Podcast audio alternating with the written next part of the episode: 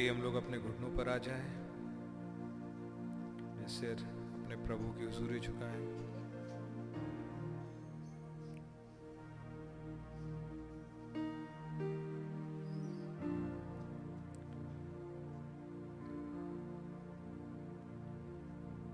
प्यारे खुदा, प्रभु यीशु मसीह, आपका बहुत धन्यवाद हो प्यारे प्रभु।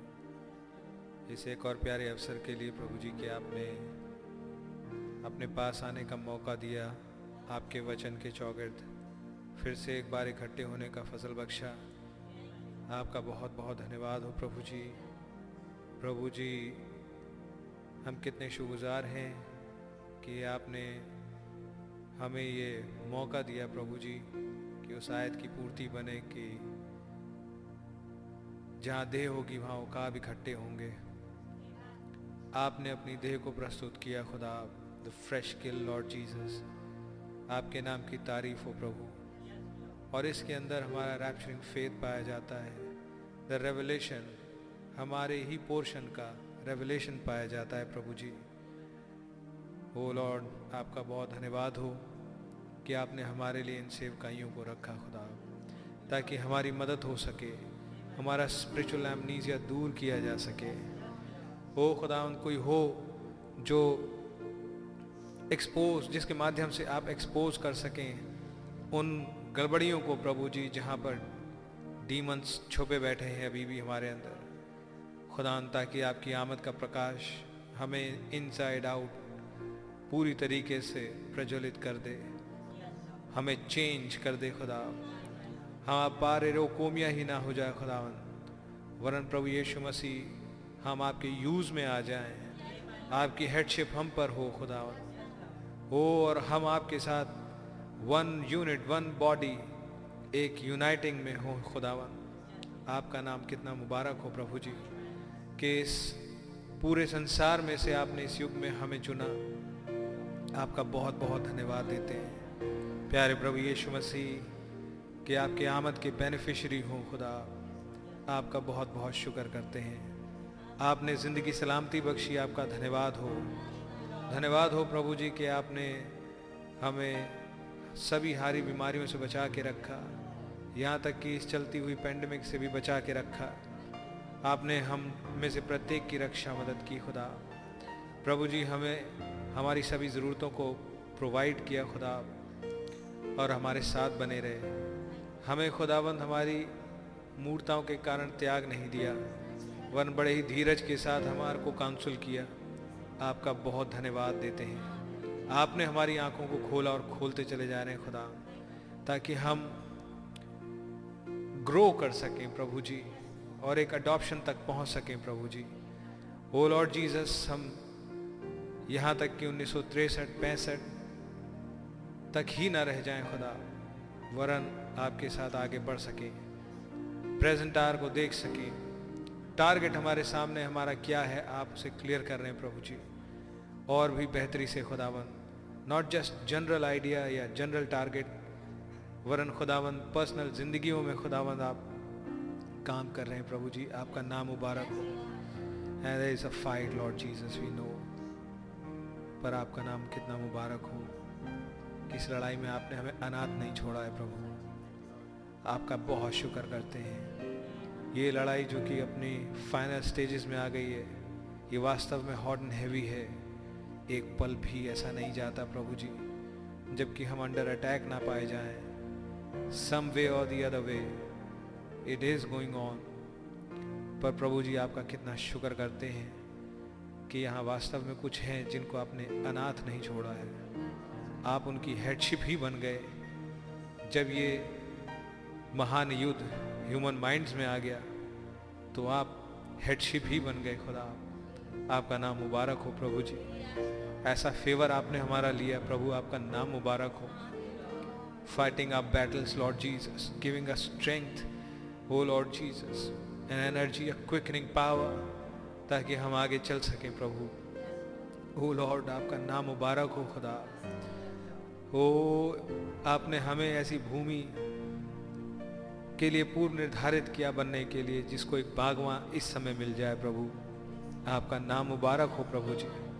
खुदा, आप हमारे बीच में मैं निवेदन करता हूँ, जितने बीमार हैं प्लीज़ इन्हें चंगाइयों की ज़रूरत है। प्रभु जी, मेहरबानी से चंगाइयाँ बख्शें। आपने अनुग्रह पर बड़ी दया की और उसको मीटिंग में आने का फजल दिया खुदावन उसकी हालत भी बेहतर है प्रभु जी। उसे पूर्णतया से चंगाई बख्शें खुदा। फिर से उठा खड़ा करें खुदा और पूरी तरह से ठीक करें खुदा। प्रार्थना करता हूँ बच्चे सैमुअल के लिए, जबकि उसे खांसी ज़ुकाम है उसकी तबीयत ख़राब है प्रभु जी। प्लीज़ आप ही उसे चंगा करें, संभालें प्रभु जी। प्यारे प्रभु जी, निवेदन करता हूँ भाई ऑंगडन के लिए, प्रभु जी, जबकि वो उस बीमारी से जूझ रहा है और ये उसके लिए बहुत ही बहुत ही विषम हालत में लड़ाई पहुँच गई है खुदा। और अब ज़रूरत है प्रभु जी कि सिर्फ़ आप एक साइन ही ना दें, वरन उन साइंस को जो आप दे चुके प्लीज़ अपने रहम के द्वारा पूरा कर दें। उस भाई को संपूर्णता, उसकी चंगाई को प्रकट कर दें। कृपा करें, खुदा उस भाई को फिर से उठा खड़ा करें और एक ज़बरदस्त गवाही उत्पन्न करें प्रभु जी उस नॉर्थ ईस्ट रीजन में प्रभु, जो कि केवल आपकी सुपर शक्ति के ही द्वारा संभव है। वो खुदावन जिंदगियाँ बदल जाएँ प्रभु, सोचे बदल जाएँ खुदा। एक ऐसी गवाही वहाँ ज़बरदस्त उत्पन्न हो जाए प्रभु की उन पहाड़ों पर। खुदान आपके हर सोल जो इधर उधर और भटकी रह गई है, वो आ जाए, खिंची चली जाए और वे प्राण जो मैसेज में सो कॉल्ड आ तो गए हैं, लेकिन कहीं एक क्विकनिंग की कमी है, एक मुश्किल दौर भी है प्रभु। संभालना बहुत मुश्किल होता है ऐसे में। आपसे बेहतर कौन जान सकता है? खुदा, आप प्लीज़ उस कलीसा को संभालें, उस प्यारे पास्टर भाई को संभालें, उस परिवार को संभालें प्रभु। उस कलीसिया को संभालें, उन एल्डर्स एल्डर्स को संभालें प्रभु जी। वो प्रयास कर रहे हैं आपके साथ चलते रहने का, प्रयास कर रहे हैं कन्फेशन को होल्ड करते रहने का। प्रयास कर रहे हैं खुदा के, जो आपने मार्गदर्शन दिया है, उसको क्लेम करते रहें खुदा जो डिक्लेरेशंस आपने दिए हैं, उन्हें क्लेम करते रहें। They are trying to hold hold Lord Jesus हो Lord we are one body प्रभु जी, हम रहम मांगते हैं। प्लीज़ उस चंगाई को प्रकट करें। प्यारे प्रभु जी, अब आप ही आए खुदावन टेक चार्ज नहीं प्रभु जी। इस मीटिंग का सारा टेक चार्ज आप ही लें। हम भाई बहन जो यहाँ इकट्ठे हो सके आपके अनुग्रह से और जो जुड़ सके हैं प्रभु जी इंटरनेट के माध्यम से, सब आपके साथ एक ऐसे आयाम में कैचअप हो सके प्रभु जी, जहाँ सबको संभव होता है। जिस आयाम में आपके साथ एक कम्युनियन संभव है संभव है कि एक बार फिर say that something strikes home जिसने भाई ब्रैनम के सारे डर को निकाल दिया था, जिसने सारी बीमारियों को ठीक कर दिया था, जिसने मरी मछली को ज़िंदा कर दिया था, जिसने गिलहरियों को उत्पन्न कर दिया, हो मेरे प्रभु, जिसने उन हँसते हुए, खोए हुए प्राणों को एक सेकंड के अंदर बदल दिया था, एक हृदय परिवर्तन दे दिया था, वो प्रभु जी जिसने क्लेम किया था। कि प्रकृति भी आपके ही कंट्रोल में है और उनके, जिनमें होके आप काम करना चाहें। प्रभु जी, वो तूफ़ान रोक दिया था। बहन ब्रहणम का ट्यूमर सेकंड से पहले गायब हो गया था प्रभु। वो मेलेग्नेंसी थी या नहीं थी, ये तो कोई भी नहीं जानता। लेकिन उसे थी या नहीं थी, गायब होना पड़ा। खुदावंद क्योंकि आप सीन पे थे in a very different special way killer bull अपने क्रिएटर की आवाज़ को पहचान सका था। हॉर्नेट्स अपने क्रिएटर को, की प्रेजेंस को कैच कर सके थे। And many other places Lord वो दुष्ट आत्मा उस पोर्टलैंड ऑरिगन में, उस मीनिया के अंदर रहते हुए, चाहे कितने भी दम मार रही हो, लेकिन वो उस फुसफसाहट तक को समझ गए थे कि आदमी नहीं है जो यहाँ खड़ा है, सवा पाँच फुट का। इसके अंदर बहुत ऊँचे कद का खुदा है। वो मेरे प्रभु जी आज आपकी दुल्हन खड़ी है, खुदावंद। हो खुदावंद, उसी दर्शन की पूर्ति जिसने चिल्ला करके एक बार भाई ब्रैनम से कहा था and we are we are holding on to it मेरे प्रभु जी एक जीवतों की मंडली भी है जो कह रही we are we are holding on to we are holding every word of it in our life ओ खुदावंद, अपने हर प्रयास हमने कर लिए हैं प्रभु। लेकिन हमें आपके और अधिक ज़रूरत है। आपके और अधिक आत्मा की ज़रूरत है।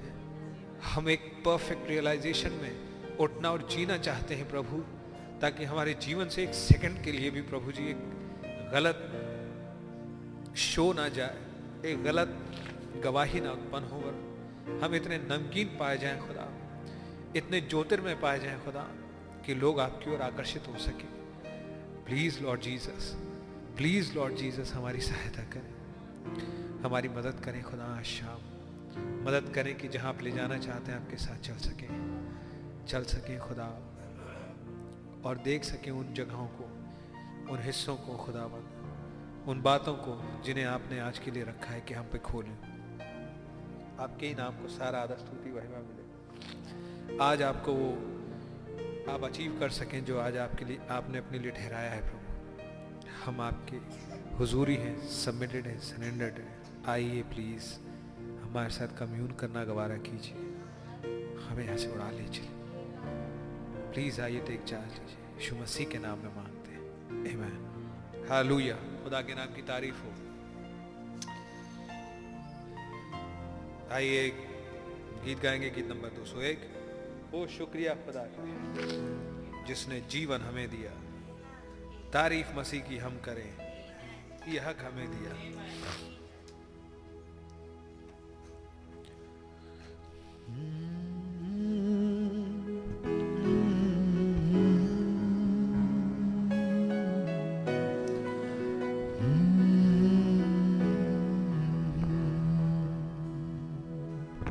कितने लोग दिल से धन्यवादित हैं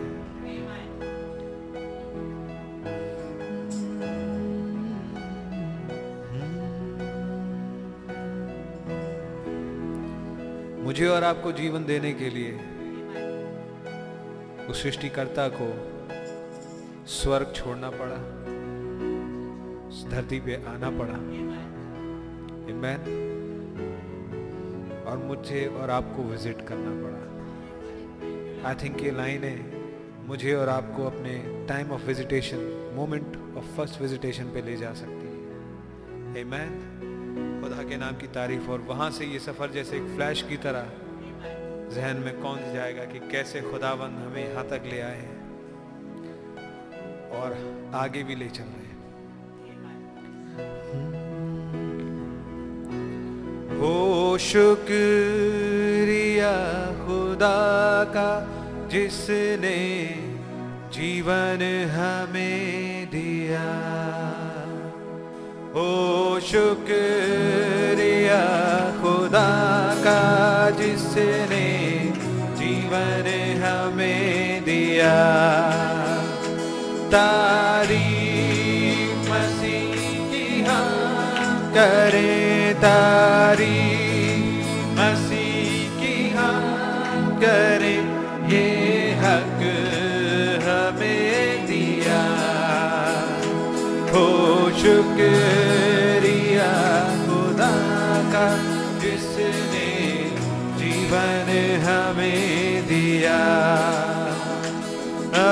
तक जो ज़िंदगी है मसीह के रहम से है। अब तक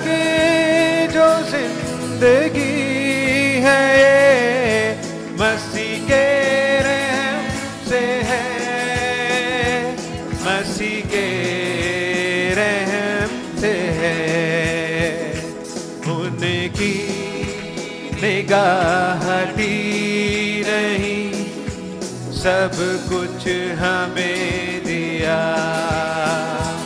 उनकी निगाह नहीं सब कुछ हमें दिया। तारी मसीह की हम करें तारी मसीह की हम ये हक हमें दिया। हो शुक्र या खुदा का जिसने जीवन हमें दिया।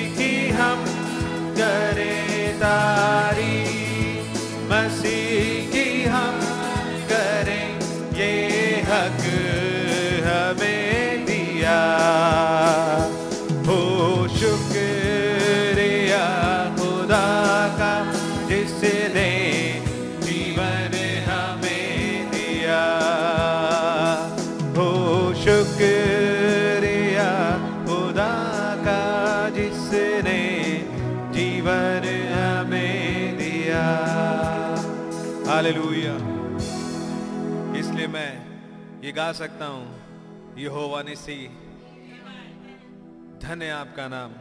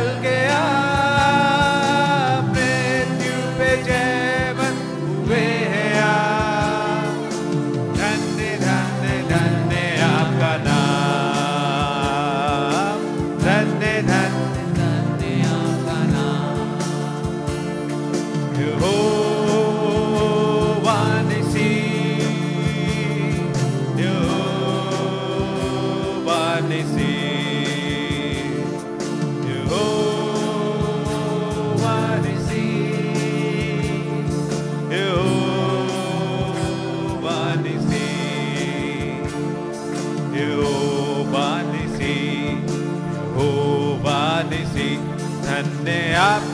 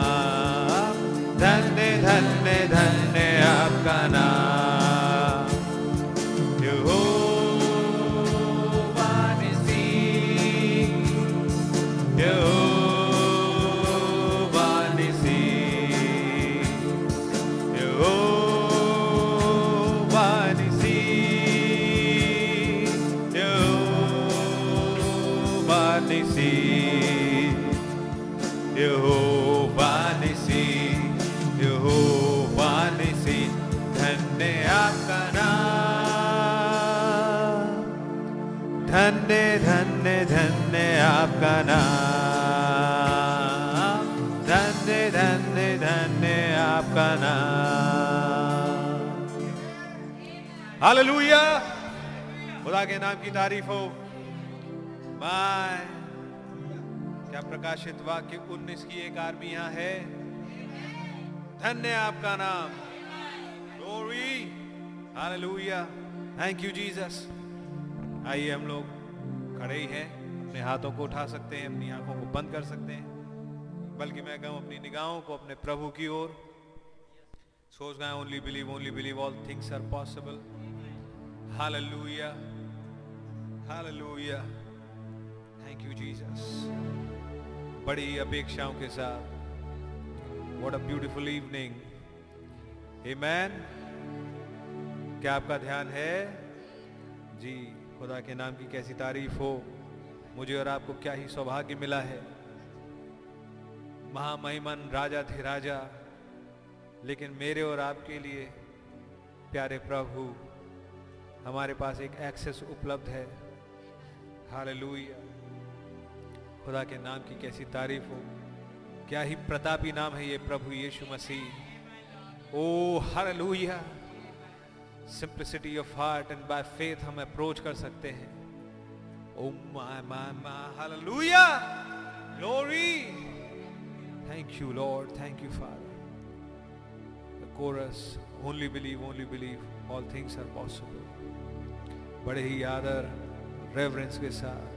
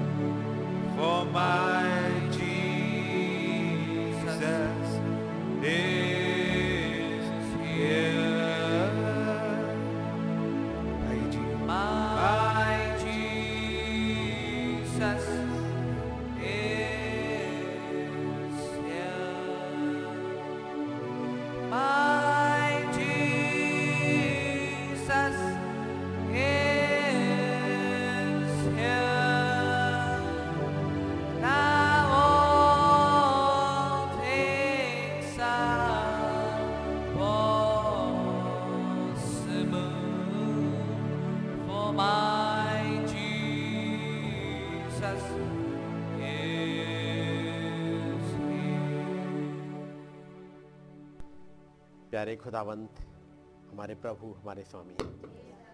आपका धन्यवाद हो प्रभु, एक बार फिर से आपकी प्रेजेंस के लिए। आपके नाम को धन्य कहते हैं प्रभु। प्रभु, हमारी मदद करें। जबकि आपने हमें यह मौका दे दिया, ताकि एक बार फिर से आपकी प्रेजेंस में आ सकें। प्रभु, एक बार फिर से आपसे मुलाकात कर सकें। एक बार फिर से आपसे बातचीत कर सकें। और आपके नाम को महिमा दे सके प्यारे खुदावंत, होने दे, आपकी बातें, हमारी सोल में उतर जाए। प्रभु, की जो वचन हमारे लिए आपने रख दिया, दया करे प्रभु, ताकि ये समझ में आ जाए। हमारी समझ को हमसे दूर कर दीजिएगा प्रभु। खुदाबंद होने दे कि हमारी बुद्धि के नए हो जाने से हमारा चाल चलन बदल जाए। आपकी राहों में हम वैसे चल सके जैसे आप चाहते हैं। आज की साँझ प्रभु एक बार फिर से आपके और करीब आना चाहते हैं। प्रभु, हम केवल यहाँ पर एक अच्छा जीवन के लिए नहीं आए हैं, बल्कि प्रभु, एक आपसे मुलाकात हो सके। प्रभु, हम आपके और करीब आ सके। खुदावंद, आपको हमारे अंदर फ्री एक्सेस मिल सके। आप आइएगा प्रभु, हमें गाइड करिएगा। हमारी बिनती को सुने और कबूल करें। हम करेक्शन के लिए आए प्रभु, और आपका अनुग्रह चाहते हैं। प्रभु, हमें सिखाएँ और समझाएँ, और हमें करेक्ट कर दीजिएगा प्रभु। आपकी मर्ज़ी, हमारी ज़िंदगी में पूरी होने पाए। खुदाबंद वो पर्पज़ जो आपने हमारे लिए रखा है, उसे हम पूरा कर सकें।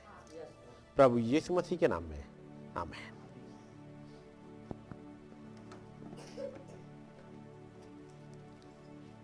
जबकि हम लोग खड़े हुए हैं, खुदावंत के बच्चन से निकालेंगे। दूसरा राजा, उसका तीसरा अध्याय। दूसरा राजा, उसका तीसरा अध्याय। यहूदा के राजा यूसापात के अठारहवें वर्ष में अहाब का पुत्र यहूराम सिमरोन में राज्य करने लगा। और बारह वर्ष तक राज्य करता रहा। उसने वो किया जो यहोवा की दृष्टि में बुरा है। तो भी उसने अपने माता पिता के बराबर नहीं किया। वरन अपने पिता की बनवाई हुई बाल की लाट को दूर किया। तो अभी वो नमाज़ के पुत्र यारोबाम के ऐसे पापों में जैसे उसने इसराइल से भी कराई, लिपटा रहा और उनसे ना फिरा। नौमियात तब इसराइल का राजा और यहूदा के राजा और एदोम का राजा चले, और जब सात दिन तक घूमकर चल चुके, तब सेना और इसके पीछे पीछे चलने वाले पशुओं के लिए कुछ भी पानी ना मिला। और इसराइल के राजा ने कहा, हाय, यहोवा ने इन तीन राजाओं को इसलिए इकट्ठा किया है कि उनको मुआब के हाथ में कर दे। परंतु यहोसापात ने कहा, क्या यहाँ यहोवा का कोई नबी नहीं है? जिसके द्वारा हम यहोवा से पूछे। इसराइल के राजा के किसी कर्मचारी ने उत्तर देकर कहा, हाँ, शापात का पुत्र एलिशा जो एलिया के हाथों को धुलाया करता था, वो तो यहाँ है। तब यहोशापात ने कहा, उसके पास यहोवा का वचन पहुँचा करता है। तब इसराइल का राजा और यहोशापात और एदोम का राजा उसके पास आए। तब एलिशा ने इसराइल के राजा से कहा मेरा तुझसे क्या काम है? अपने पिता के भविष्यवक्ताओं और अपनी माता के नबियों के पास जा। इसराइल के राजा ने उससे कहा, ऐसा न कहे, क्योंकि यहोवा ने इन तीन राजाओं को इसलिए इकट्ठा किया कि इनको मुआब के हाथ में कर दे। एलिसा ने कहा, सेनाओं का यहोवा, जिसके सम्मुख में उपस्थित रहा करता हूँ, उसके जीवन की शपथ यदि मैं यहूदा के राजा यहोसापात का आदर मान ना करता तो मैं ना तो तेरी ओर मोह करता और ना तुझ पर दृष्टि डालता। अब कोई बजवैया मेरे पास ले आओ। जब बजवैया बजाने लगा, तब यहोवा की शक्ति एलिशा पर हुई और उसने कहा, इस नाले को तुम इतना खोदो कि इसमें गढ़े ही गढ़े हो जाए। क्योंकि यह यूँ कहता है कि तुम्हारे सामने ना तो वायु चलेगी और न वर्षा होगी। तो भी ये नाला पानी से भर जाएगा। और अपने गाय बैलों और पशुओं समेत तुम पीने पाओगे। और इसको हल्की सी बात जानकर यह हवा मुआब को भी तुम्हारे हाथ में कर देगा। ये दुआ करेंगे। खुदावंद प्रभु, हमारे स्वामी खुदावंद यीशु मसीह, एक बार फिर से हम आपका धन्यवाद करते हैं, क्योंकि हमें मौका मिल गया है। आपने दया करी है प्रभु, जबकि हम आपके पास हैं। हमने इन बचनों को पढ़ा है। प्रभु हमारी मदद करें, ताकि आपकी बातें, आपका वचन हमारी सोल में उतर सके। खुदाबंद हमें गाइड करें, हमें सिखाएँ। हमारी समझ को ठीक कर दीजिएगा प्रभु। ऐसी समझ जो आपके वचन के अकॉर्डिंग हो। प्रभु, हमारी विनती को उसने कबूल करे। प्रभु यीशु मसीह के नाम में। आमेन। सब लोग बैठ जाएँगे।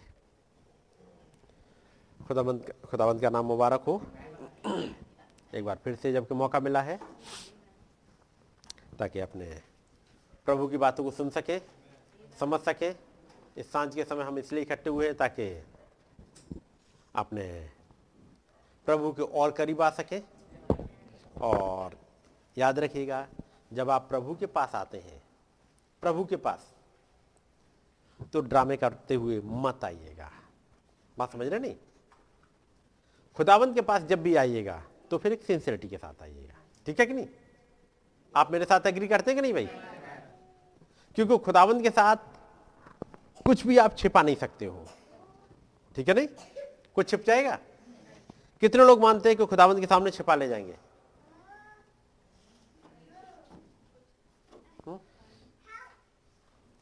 खुदावंत के सामने कुछ भी नहीं छिपेगा।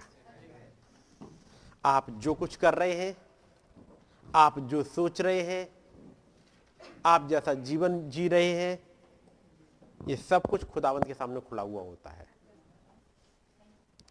इंसान अपने आप को हो सकता है कि सोच ले कि मैं खुदावंत से छिपा लूँगा छिपा लूँगी लेकिन नहीं छिपा पाएँगे। है नहीं? सो so, जब खुदावंत के पास आइएगा आने से पहले जब भवन में घुस रहे हो, एक प्रेयर के साथ आइएगा। खुदाबंद, मुझे नहीं मालूम। मैं कहा अपने आप को छिपा रहा हूँ? क्योंकि कई एक बार हमें खुद नहीं पता होता है हम चल कहाँ रहे होते हैं और कैसी जीवन चाहिए। आई चलिए बचन में से पढ़ेंगे। ये ज़िक्र है जो हम लोगों ने पढ़ा। वो एक लड़ाई का है। यहाँ पर यहूदा का राजा, इसराइल का राजा और मुआब का राजा, ये तीन राजा यहाँ पर इकट्ठे हुए हैं। तीन राजा चल रहे हैं एक लड़ाई के लिए। लिखा हुआ है, यहूदा के राजा योसापात के अठारहवें वर्ष में अहाब का पुत्र यहूराम सिमरोन में राज्य करने लगा और बारह साल तक राज्य करता रहा। उसने वो किया जो यहोवा की दृष्टि में बुरा है। ये कब तक राज्य करता रहा? बारह साल तक। इसके पिता अहाब की मौत हो चुकी है। बात समझ गए? लेकिन यहाँ पर लिखा हुआ है, उसने वो किया जो यहोवा की दृष्टि में बुरा है। किसने? इस राजा ने, यहोराम ने। जबकि इसका पिता अहाब मर चुका है। लेकिन उसके बाद भी ये उन्हीं लाइन पर चल रहा है अभी भी। और वो ताकत जिसने अहाब को मूर्ति पूजा में फंसाया था, वो ताकत अभी भी गई नहीं थी। और उस ताकत का नाम था जो पीछे से सपोर्ट करती रही थी, और वो थी इजाबेल। हम्म? अहाब की डेथ हो गई है, लेकिन इजाबेल की डेथ नहीं हुई है। ये इजाबेल की डेथ कब हुई थी? जी? जब यहू का यहू का राज्य आया। पढ़ा है? और जब यहू का राज्य आया, उस वक्त तक, वहाँ पर यूसापात नहीं है। अभी आप पढ़ रहे हो, यहूदा का राजा यूसापात है, वहाँ पर यहूदा का राजा यूसापात नहीं मिलेगा, क्योंकि वहाँ पर अब राज्य बदल जाएगा यूसापात भी चला जाएगा। लेकिन योराम कब तक राज्य करेगा? बारह साल तक। अहाब की मौत के बाद इजेबेल कितने साल तक चलेगी?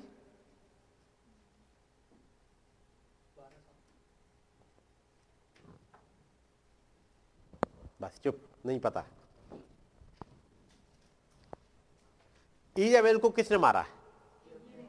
यहू ने। कैसे मारा? जी?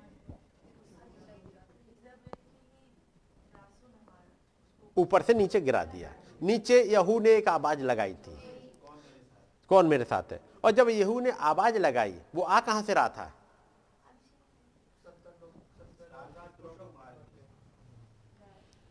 राजपुरुषों को बाद में मारेगा। उससे पहले क्या करा था?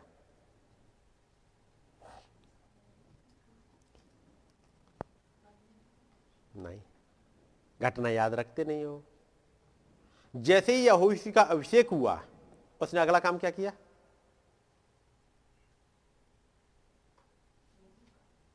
जैसे ही यहूसी का अभिषेक हुआ, उसके बाद क्या किया उसने?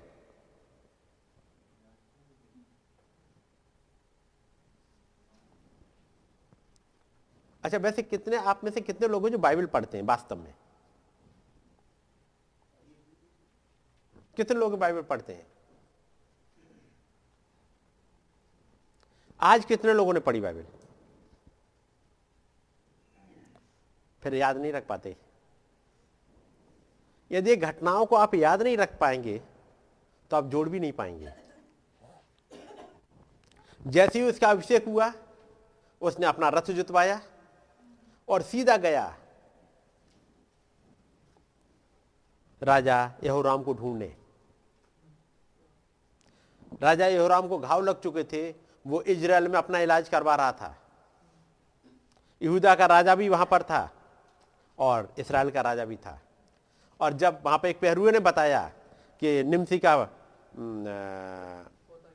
पोता येहू चला आ रहा है, हाँकने वाला तो उसी की तरह लग रहा है और जब वो पास आते हैं, सुना होगा? उसके बाद उसने पहले येहू को यहूराम को मारा था। मारा था? ये पढ़ा है? नहीं पता। वो यहोराम को मारेगा। चलिए आगे पढ़ लीजिएगा थोड़े से। हम्म? नौ अध्याय। चलिए नौ अध्याय पढ़ लीजिएगा। पहली याद पढ़िएगा जल्दी से। तब एलिसा भुजदोक्ता ने भुजदोक्ताओं के चेलों में से एक को बुलाकर उससे कहा हम्म। कमर बाँध और हाथ में तेल की यह कुप्पी लेकर हम्म। गिलाद के रामोत को जा। और वहाँ पहुँच यहू को जो यहोसा पात का पुत्र और निमसी का पोता है ढूंढ लेना। ये ढूंढ लिया है ग्यारहवीं आयत। तब यहू अपने स्वामी के कर्मचारियों के पास निकल आया हम्म। और एक ने उससे पूछा हम्म। क्या कुशल है? हम्म। वह बावला क्यों तेरे पास आया था? अब उसने बता दिया कि क्या हुआ था। चौदहवीं आयत। यूँ यहू को यहू यहू जो निमसी का पोता और यहोसापात का पुत्र था हम्म। उसने योराम से राजद्रोह की गोष्ठी की हम्म। योराम से सारे इजराइल समेत आराम के राजा हजायल के कारण गिलाद के रामोद की रक्षा कर रहा था हम्म। परंतु राजा योराम आप अपने घाव का जो आराम के राजा हजायल से युद्ध करने के समय उसको अम आरामियों से लगे थे उनका इलाज कराने के लिए इजराइल को लौट गया था तब यहू ने कहा यदि तुम्हारा ऐसा मन हो तो इस नगर में से कोई निकलकर इजराइल में सुनाने को ना जाने पाए। हम्म, और तो, ये सब चलते गए। उसके बाद इक्कीस से।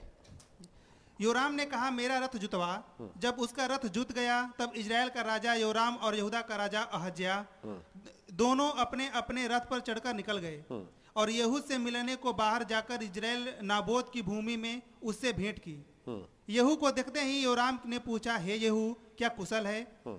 यहू ने उत्तर दिया जब तक तेरी माता इजेबेल छिनालपन और टोना करती रहे हाँ। तब तक कुशल कहा हाँ। तब योराम रास फेर के और अहज्या से यह कहकर भागा हे अहज्या विश्वासघात है भाग चल तब यहू ने धनुष को कान तक खींचकर योराम के कंधों के बीच ऐसा तीर मारा कि वह उसका हृदय फोड़कर निकल गया और वह अपने रथ में झुककर गिर पड़ा। तब यहू ने बिदक कर बिदकर बिदकर। तब यहू ने बिदकर नामक अपने यहाँ से चला। से कहा फिर सत्ताईसवें अध्याय में सत्ताईसवें आयत में अज्जा मारा गया। तीसवीं आयत। जब यहू इजराइल को आया तब इजबेल यह सुन अपनी आँखों में सुरमा लगा अपना सिर संवार कर खिड़की में से झांकने लगी। सैतीसवीं आयत। और इजबेल का सौ इजराइल की भूमि पर खाद के समान पड़ा रहेगा। यहाँ तक कि कोई ना कहेगा यह इजबेल है। हम्म। तो इजबेल कब तक ज़िंदा रही? जब तक योराम ज़िंदा रहा। जी? बारह साल तक यदि योराम ने राज्य किया है तो बारह साल अभी चल रही है। यानी पीछे सपोर्ट करने वाली ताकत अभी खत्म नहीं हो गई थी। अहाब नहीं है सीन पे, लेकिन पीछे से सपोर्ट करने के लिए ही चल रही है। चलिए, उधर नहीं जाना था मुझे। लेकिन ये चीज़ें, आप जब पढ़ते हो तो इतनी तो पता होनी चाहिए और याद रहना चाहिए। योराम की, योराम कब मारा जा रहा है? इजाबिल कब जा रही है? ये घटना है तो आपको जोड़ लेना चाहिए। और ना जोड़ने के पीछे बात यही है कि बाइबल पढ़ी नहीं है। घटनाएँ पढ़ी नहीं है। मैं सोचता हूँ पहली बार, आज पहली बार ये घटना कितनों ने पढ़ी है? पहली बार ये घटना। सबने पहले से पढ़ी है? तो हाथ क्यों नहीं उठा भाई? हाथ उठ जाना चाहिए। मैंने पहले ही बोल दिया था बी ऑनेस्ट ईमानदार बनो अपने लिए। ड्रामेबाजी मत बैठो। नहीं पता है तो नहीं पता है। मुझे पता तो रहेगा आप किस लेवल पर चल रहे हो, क्या पढ़ रहे हो, क्या नहीं पढ़ रहे हो। जब ये बाइबल की घटनाएँ कई एक बार मैं देख चुका हूँ, जब बाइबल की घटनाओं के बारे में पूछे, पता ही नहीं ब्लैंक बैठे हुए होते। ये कई एक नहीं, ये बाइबल एक बार खत्म नहीं करी होगी। ये मोटी वाली किताब, क्योंकि बहुत मोटी है, इतनी मोटी किताब हम कैसे खत्म कर लेंगे भाई? पूरी ज़िंदगी बीत जाएगी, तब भी खत्म नहीं होगी। ऐसा ही है क्या? अपने कोर्सेज की मोटी मोटी किताब खत्म कर लेते हैं, लेकिन ये बाइबल खत्म नहीं होती। यदि बाइबल की घटनाएँ आपको नहीं पता है तो आप क्या समझोगे? कौन सी भविष्यवाणी ढूंढोगे? कौन सी घटना आज पूरी हो गई? जब पिछली बार देख रहे थे अहाब से लेकर के पैक है ग्यारहवें नंबर पे आ गया। कौन पेक है? कहाँ का पेक है? तो क्या जोड़ोगे? कौन से नंबर पे आया? और जब भाई ने बताया, जब भाई आशीष वहाँ पर बता रहे हैं कि वो जॉन एफ़ कैनेडी से, जो कि पहला कैथलिक राजा था, उसके बाद ये ग्यारहवा प्रेसिडेंट है। पिछली बार मैंने आपको सबके नाम भी बताए थे।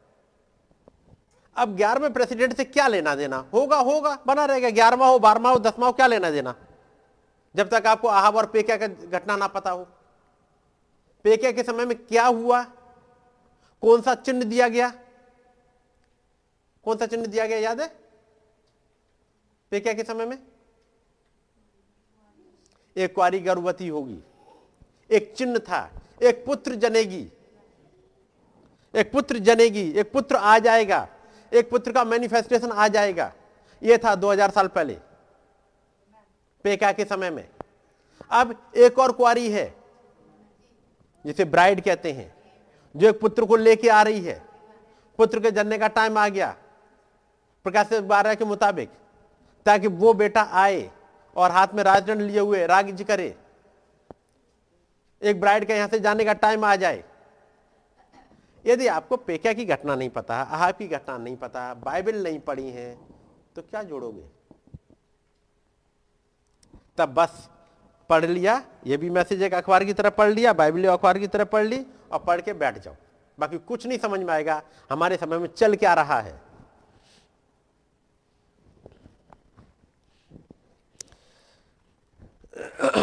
यहाँ पर तीन राजा इकट्ठे हो गए हैं। इसराइल का राजा यहूदा का राजा, एदोम का राजा। जी?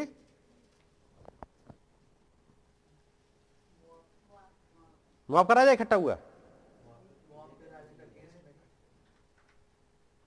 मुआब के राजा के तो खिलाफ जा रहे हैं लड़ने के लिए। इसराइल का राजा, यहूदा का राजा और एदोम का राजा। अब ये जा रहे हैं मुआब के राजा के खिलाफ। हम्म। जब आप इनकी लोकेशन देखो, इसराइल का राज्य कहाँ पर है, यहूदा का राज्य कहाँ तक है, एदोम का राज्य कहाँ है और मुआब का राज्य कहाँ है। यदि आप इनकी जोग्राफी को भी देखोगे, तब तो चीज़ें समझ में आएँगी। और फिर लड़ाई कहाँ तक हो रही है? कहाँ पर ये लड़ने के लिए जाएँगे? कहाँ पर इकट्ठे होंगे? और अभी आपने देखा, योराम कहाँ मारा गया था? इजराइल नाबोद के पास में नाबोद की बारी के पास में और यहूदा का राजा कहाँ मारा गया था? अभी जो पढ़ के आए हम नौवे अध्याय में। अभी पढ़ा युद्धा का राजा कहीं मारा गया था? नहीं पता। जाके पढ़ लेना फिर। युद्धा का राजा का वहाँ पर एक प्लेस लिखा हुआ है। और वो है मगिद्दो। नौमे नौमाध्याय सत्ताईस आयत यह देखकर यहूदा का राजा अहज्या बारी के भवन के मार्ग से भाग चला हम्म। और यहू ने उसका पीछा करके कहा उस उसे भी रथ ही पर मारो हम्म। तो वह भी इबलाम के पास की गुर की चढ़ाई पर मारा गया हम्म। और मगिदोन तक भाग कर भाग कर मर गया और मगिद्दो तक भाग कर भाग कर मर गया ये मगिद्दो की लड़ाई मगिद्दो की जगह का नाम आपने सुना होगा ये मगिद्दो एक जगह है, जैसे आगे प्रकाश बाकी में पढ़ोगे और मगदून कहा जाता है। इसराइल का राजा कहाँ मारा गया? मगिद्दो से अलग। यहूदा का राजा मगिद्दो में। अब वो कंफ्यूज नहीं हो जाओ कि इसराइल के राजा को आप मगिद्दो में ले आओ। लेकिन हाँ जगह वो पास में ही है। यहूदा का राजा मगिद्दो में। चलिएगा, बाद में पढ़ते रहिएगा। क्योंकि जब ये चीज़ ना पता हो तो यदि फ़िज़िकल चीज़ें नहीं पता होंगी तो आत्मिक चीज़ें नहीं समझ पाओगे। क्योंकि इन्हीं जो फ़िज़िकल जो दिए हुए हैं, इन्हीं में पीछे भेद छिपे हुए हैं आपके आत्मिक के, आज के समय के, इसी बाइबल में। बात समझ रहे? अभी जैसे हमने पढ़ा, ये जो हिस्सा है सोलहवीं आयत। और उसने कहा इस नाले में तुम लोग इतना खोदो कि इसमें गढ़े ही गढ़े हो जाएँ। हाँ इसमें इतना खोदो कि इसमें गढ़े ही गढ़े हो जाएँ। क्या नबी ने इस बात को लेकर के कहीं प्रचार किया? कौन सा मैसेज था?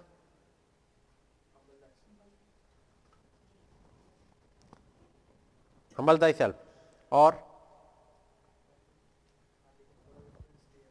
उसमें थोड़ा रेफरेंस दिया है। लेकिन नबी ने इस हिस्से को लेकर प्रचार किया था making valley full of ditches मैं इसलिए पूछ रहा हूँ क्योंकि मैं यहाँ पर सबके नाम लिए हैं, मैंने ये मैसेज पढ़े हैं आपके सामने, ये हिस्सा पढ़े हैं, नबी के मैसेज पढ़े हैं. Making valley full of ditches बात समझ गए? इतना गड्ढा खोदो। चलिएगा यहीं पे आते हैं। चौदह में ऐसे पढ़ते हैं बाकी छोड़ते हैं फिर टाइम निकल जाएगा। एलिसा ने कहा सेनाओं का यहोवा जिसके सम्मुख में उपस्थित रहता हूँ उसके जीवन की शपथ यदि मैं यहूदा के राजा यहोसापात का आदर मान ना करता तो मैं ना तो तेरी ओर मुँह करता और ना तुझ पर दृष्टि करता। आपने देखा यहाँ पर इस एलिसा एलिसा बहुत गुस्से में है। किस बात को लेके? एलिसा ने कहा, सेनाओं का यहोवा जिसके सम्मुख में उपस्थित रहा करता हूँ, उसके जीवन की शपथ। यह शपथ किसी और की नहीं खा रहा, बल्कि खुदाबंद की शपथ खा के कह रहा है, खुदाबंद के जीवन की शपथ जिसके सम्मुख में उपस्थित रहता हूँ, उसके जीवन की शपथ। यदि मैं यहूदा के राजा योसापात का आदर मान ना करता, यदि यहूदा का राजा तेरे साथ ना आया होता तो योराम मैं तेरी तरफ़ देखता भी नहीं। मैं केवल इसलिए देख रहा हूँ कि योसापात का आदर मान कर रहा हूँ। योसापात है जो खुदाबंद के साथ चलता है, लेकिन जबकि योसापात भी तेरे साथ जुड़ा हुआ है, लेकिन उसके बाद भी अभी भी उसकी समझ ठीक काम कर रही है। क्योंकि जैसे ही एक मुश्किल आई और वो है नौमिया से तब इजराइल का राजा हम्म। और यहूदा का राजा और एदोम का राजा चले। हम्म। और जब सात दिन तक घूमकर चल चुके तब सेना और उसके पीछे पीछे चलने वाले पशुओं के लिए कुछ पानी ना मिला। ये चल चुके और सात दिन तक चलते जा रहे हैं। कौन कौन इसराइल का राजा यहूदा का राजा और एदम का राजा। और सात दिन चले और क्या लिखा हुआ है? और जब सात दिन तक घूम कर चल चुके एक ये डेथ वॉक में फंस गए। सात दिन तक घूम रहे हैं, एक दो दिन नहीं। एक रेगिस्तान में फंस गए, एक डेथ वॉक में फंस गए। इनके लिए पानी नहीं है। एक दो दिन की बात नहीं है। सात दिन तक घूम कर चल चुके। कभी इधर घूम रहे हैं, कभी फिर घूम के आ गए। घूम के आके लौट के फिर वहीं आ गए। सात दिन तक घूम रहे हैं। एक डेथ वॉक में फंसे हुए हैं। और जब डेथ वॉक में फंसे हैं, और तब इसराइल का राजा, अब जैसे कहते हैं ना एक वो डिप्रेशन में आ जाना। जब एक डेथ वॉक में फंस जाए इंसान तो फिर इसी वाले हालात में आते हैं। जब नबी ने एक गाइड वाले मैसेज में समझाया है। पढ़ा होगा आपने? उसमें फंस गया डेथ वॉक में। सात दिन तक चलते चलते घूम फिर के वही हैं। और और जंगल में और उलझते जाते हैं। शायद अब पानी मिल जाए, अब पानी मिल जाए। डायरेक्शन भूल चुके। कहाँ जाना है भूल चुके। किधर को जाएँगे। सात दिन तक घूमकर चल चुके, तब सेना और उनके पीछे, उसके पीछे पीछे चलने वालों को पश्चिम के लिए कुछ पानी नहीं मिला। तब इसराइल के राजा ने कहा, हाय, यहोवा ने इन तीन राजाओं को इसलिए इकट्ठा किया कि उनको मुआब के हाथ में कर दे। क्या खुदा ने इकट्ठा किया था? लेकिन इसराइल के राजा का एटीट्यूड देखा। सारा ब्लेम खुदा पर। वैसे जा कहाँ रहे थे? मुआब के राजा पे अटैक करने के लिए। और जब यहूदा के राजा ने पूछा, ये बता, कहाँ से चलेंगे? तो उसने कहा, हम एदोम के जंगल से होके चलेंगे। एक ऐसे रास्ते से चुपके चुपके चलेंगे ताकि मुआब पे अटैक करें। इसे पता ही ना लगे। लेकिन चक्कर में फंस गए। और वहाँ पहुँचे। तब यहोशापात ने कहा, क्या यहाँ यहोवा का को कोई नबी नहीं है जिसके द्वारा हम यहोवा से पूछें? एक सवाल क्या पूछा जा रहा है? क्या यहाँ, क्या ऐसी जगह पर जहाँ हम जंगल में फंस गए हों, एक डेथ वॉक में फंस गए हों, जहाँ से निकलने का कोई रास्ता ना हो कि यहाँ पे कोई प्रोविज़न हो सकता है? क्या यहाँ पे कोई खुदावंत का नबी मिल सकता है? कहाँ पर? उस जंगल में। क्या यहाँ पर कोई प्रोविज़न हो सकता है? कि जब कोई रास्ता ना बचे, क्या यहाँ पर कुछ मिल सकता है? क्या यहाँ पर भी खुदाबंद अवेलेबल हो सकता है? क्या यहाँ पे ऐसी कोई अप्रोच है जहाँ खुदावन से हम अप्रोच कर सके? कोई ऐसा पर्सन है जिसमें खुदा रहता हो? ये तो लिखा है। क्या हम, क्या यहाँ यहोवा का कोई नबी है जिसके द्वारा हम यहोवा से पूछें? क्या ऐसे जंगल में भी कोई यहोवा का स्पोक्समैन मिल सकता है? जो बोल दे, जिसे हम पूछ लें, एक रास्ता को हम पूछ लें, हमारा क्या होगा? हम ये पूछ सकते हैं, हम किधर मार को जाएँ? हम क्या करें? हम यहोवा से पूछें। ये नहीं लिखा क्या पूछें? हम पूछ लें, हमारा मार्ग किधर है? हम किधर जाके बच सकते हैं? हमें ऐसे वाले हालात में करना क्या चाहिए? हम एक लड़ाई के लिए जा रहे हैं, हम क्या करें? क्या हमारे जानवरों को पानी मिलेगा? क्या हमें पानी मिलेगा? क्या हम जीवित बचेंगे? इन तमाम सवालों के लिए यदि एक पर्सन मिल जाए, जिसे कहते हैं यहोवा का नबी, सारे सवालों का जवाब मिल है और योसाफात जानता है कि यदि यहोवा का नबी मिल जाएगा तो सब कुछ संभव है। और ये 2000 साल के डेथ वॉक में, या जंगल में कहिएगा, जहाँ चाहे घूम फिर के आओ, पहुँच वहीं जाते हैं। जो डार्क एजेस थे, उन डार्क एजेस में इतना ज़्यादा घना अंधेरा था, घूम फिर के वहीं। उसके बाद लूथर के समय में निकले, फिर से डिनोमिनेट हो गए, फिर से घूम के वहीं। बेसली के समय में निकले, फिर से घूम के वहीं। पेंटिकॉस्टल्स निकले और निकल के एक ऐसी जगह पहुँच गए, जहाँ लिखा है कि कलिसिया, लौदिसिया, अंधी है। एक ऐसी हालत में पहुँच गए, जहाँ अंधापन, अभागापन बचन में लिखा है ना, और नहीं जानता कि तू तुच्छ, कंगाल, अभागा, नंगा, पढ़ा है आपने? ऐसी वाली हालत में आ गए हैं। एक जगह घूमते घूमते 2000 साल के हिस्से में। लेकिन तब यदि एक नबी मिल जाए तो सब कुछ संभव है। यहाँ पर एक राजा ऐसा है जो पूछ रहा है, क्या यहाँ यहोवा का कोई नबी मिल सकता है? कि ऐसी वाली हालत में जब कोई रास्ता नहीं मिल रहा, जब निकले तो वहाँ से उस डिनोमिनेशन से उस डार्क एजिस से निकले, फिर से डिनोमिनेट हो गए। उस बड़ी बेशिया के चंगुल से छूटे तो मार्टिन लूथर निकल के तो आए, लेकिन आगे के लोग फिर से डिनोमिनेट हो गए। क्या ऐसा कोई मिल सकता है जिससे कि हमें एक रास्ता मिल जाए? किसी ने बताया, हाँ, यहाँ पर एक जन है। जो सापात का पुत्र एलिसा है, जो एलिया के हाथों को धुलाया करता था। अब ये फिर से आए तेरहवीं आयत तब एलीसा ने इजराइल के राजा से कहा मेरा तुझसे क्या काम है? सीधी निगाह इस राजा से है क्योंकि एलिसा वो शख्स है जो समझ लेता है कि कौन किसने कहा क्या बोला है। ये जानता है किसने कहा बोला है। उसे मालूम है कि जब ये तीन राजा इकट्ठे हुए थे उस बातचीत में इन्होंने बातचीत करी क्या है। और ये था इसराइल का राजा जिसने कहा कि खुदावन हमें यहाँ ले आया है। ये खुदावन ने फंसा दिया। खुदावन हमें लेके आया है। लेकिन वहाँ पर योसा पात है, वो कहता नहीं, ऐसा नहीं है। ऐसा बात ऐसी बात नहीं है। ये तो हम फंसे हैं तो अपने कामों की वजह से फंसे हैं। ये खुदावन लेके नहीं आया है। जब एक राइट एटीट्यूड हो, तभी एक अप्रोच मिल सकती है। जब उसने कहा, नहीं, ऐसा नहीं है। खुदावन नहीं लेके आया है।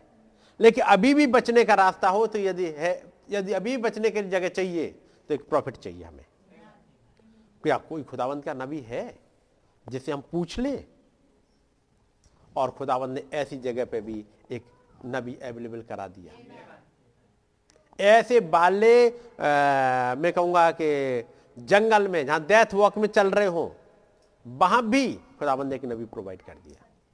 हमारे युग में भी ऐसे ही करा। जब उन्नीस में पवित्र आत्मा आ गया वहाँ पर अजूसा स्ट्रीट पे उसके बाद फिर से भटक गए वहीं के वहीं। और यहाँ तक पहुँचे कि उन्होंने तो इस हालात में पहुँच गए कि बिल्कुल अंधे हो गए। अब तो बिल्कुल रोशनी रह ही नहीं गई। लेकिन खुदाबंद ने फिर एक प्रॉफिट वहाँ पर अवेलेबल करा दिया। अब यहाँ पर क्या कह रहे हैं फिर से राजा? तब एलिसा एलिसा ने इजराइल के राजा से कहा मेरा तुझसे क्या काम है? अपने पिता के भविष्यवक्ताओं और अपनी माता के नबियों के पास जा। इजराइल के राजा ने उससे कहा ऐसा ना कह क्योंकि यहोवा ने इन तीनों राजाओं को इसके इसलिए इकट्ठा किया कि इनको मुआब के हाथ में कर दे। जी। फिर से वही बात है उसकी? उसकी समझ से निकल नहीं पाया कि ये मेरे काम है। ये मेरी सोच है जिसकी वजह से फंसा हूँ। ये मेरा एटीट्यूड है जिसकी वजह से फंसा हूँ। ये मेरी कोई कमी है? नहीं, मेरी कोई कमी नहीं है। ये तो खुदा ने करा है। आप पढ़ रहे इसके एटीट्यूड को? कहीं पे अपनी गलती मानने को तैयार है? नहीं। हालात कितने बिगड़ते जाए। ऊपर आप पढ़ोगे तो आपके मरने के बाद मुआब के राजा ने इनको टैक्स देना बंद कर दिया। और तब ये जा रहे हैं कि टैक्स से लेंगे।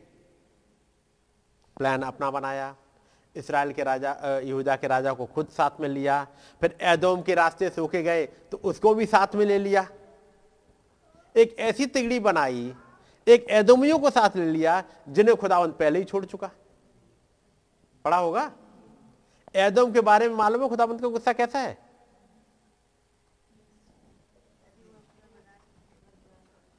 यदि आप मलाकी मलाकी में आप पढ़ोगे, आपने पढ़ा है मलाकी जरा निकाली लो मलाकी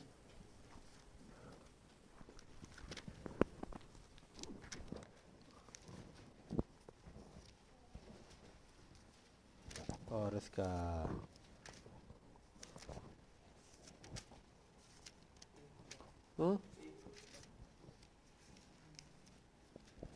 एक चैप्टर एक. पढ़ दो पहले ऐसे. पहले पहले ऐसे ही पढ़ दो मलाकी के द्वारा इजराइल के विषय में कहा हुआ यहुआ का भारी वचन हम्म। यहुआ यह कहता है मैंने तुमसे प्रेम किया है परंतु तुम पूछते हो तूने किस बात में हमसे प्रेम किया है हम्म। यहुआ की यह वाणी है क्या एसाव याकूब का भाई ना था हम्म। तो अभी मैंने याकूब से प्रेम किया परंतु एसाव को अप्रिय जानकर उसके पहाड़ों को उजाड़ डाला। और उसकी पैतृक भूमि को जंगल के गिदड़ों का स्थान बना दिया है। मैंने इस ऐसा से ऐसी नफरत करी है। पढ़ा है? आगे।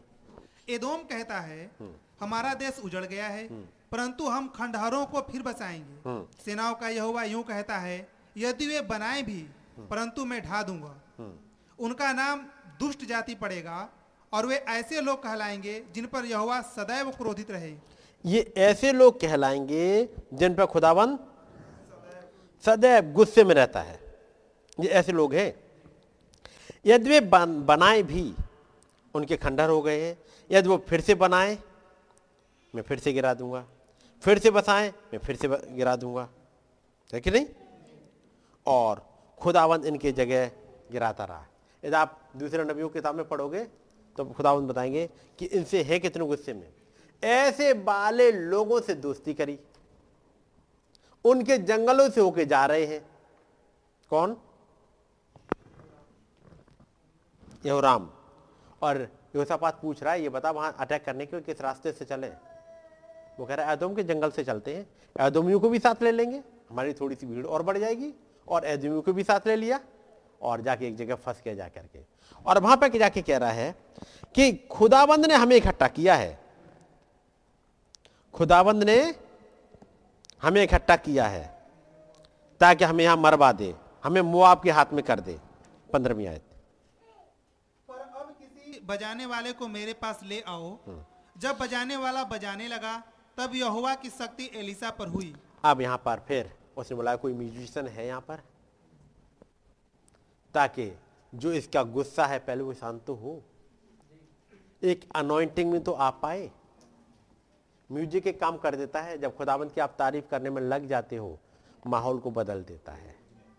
खुदावंत को फिर सीन पर ले आता है ताकि कोई एक दर्शन देख सके। तब देख सके कि खुदावंत आगे क्या चाहते हैं और क्या हो सकता है।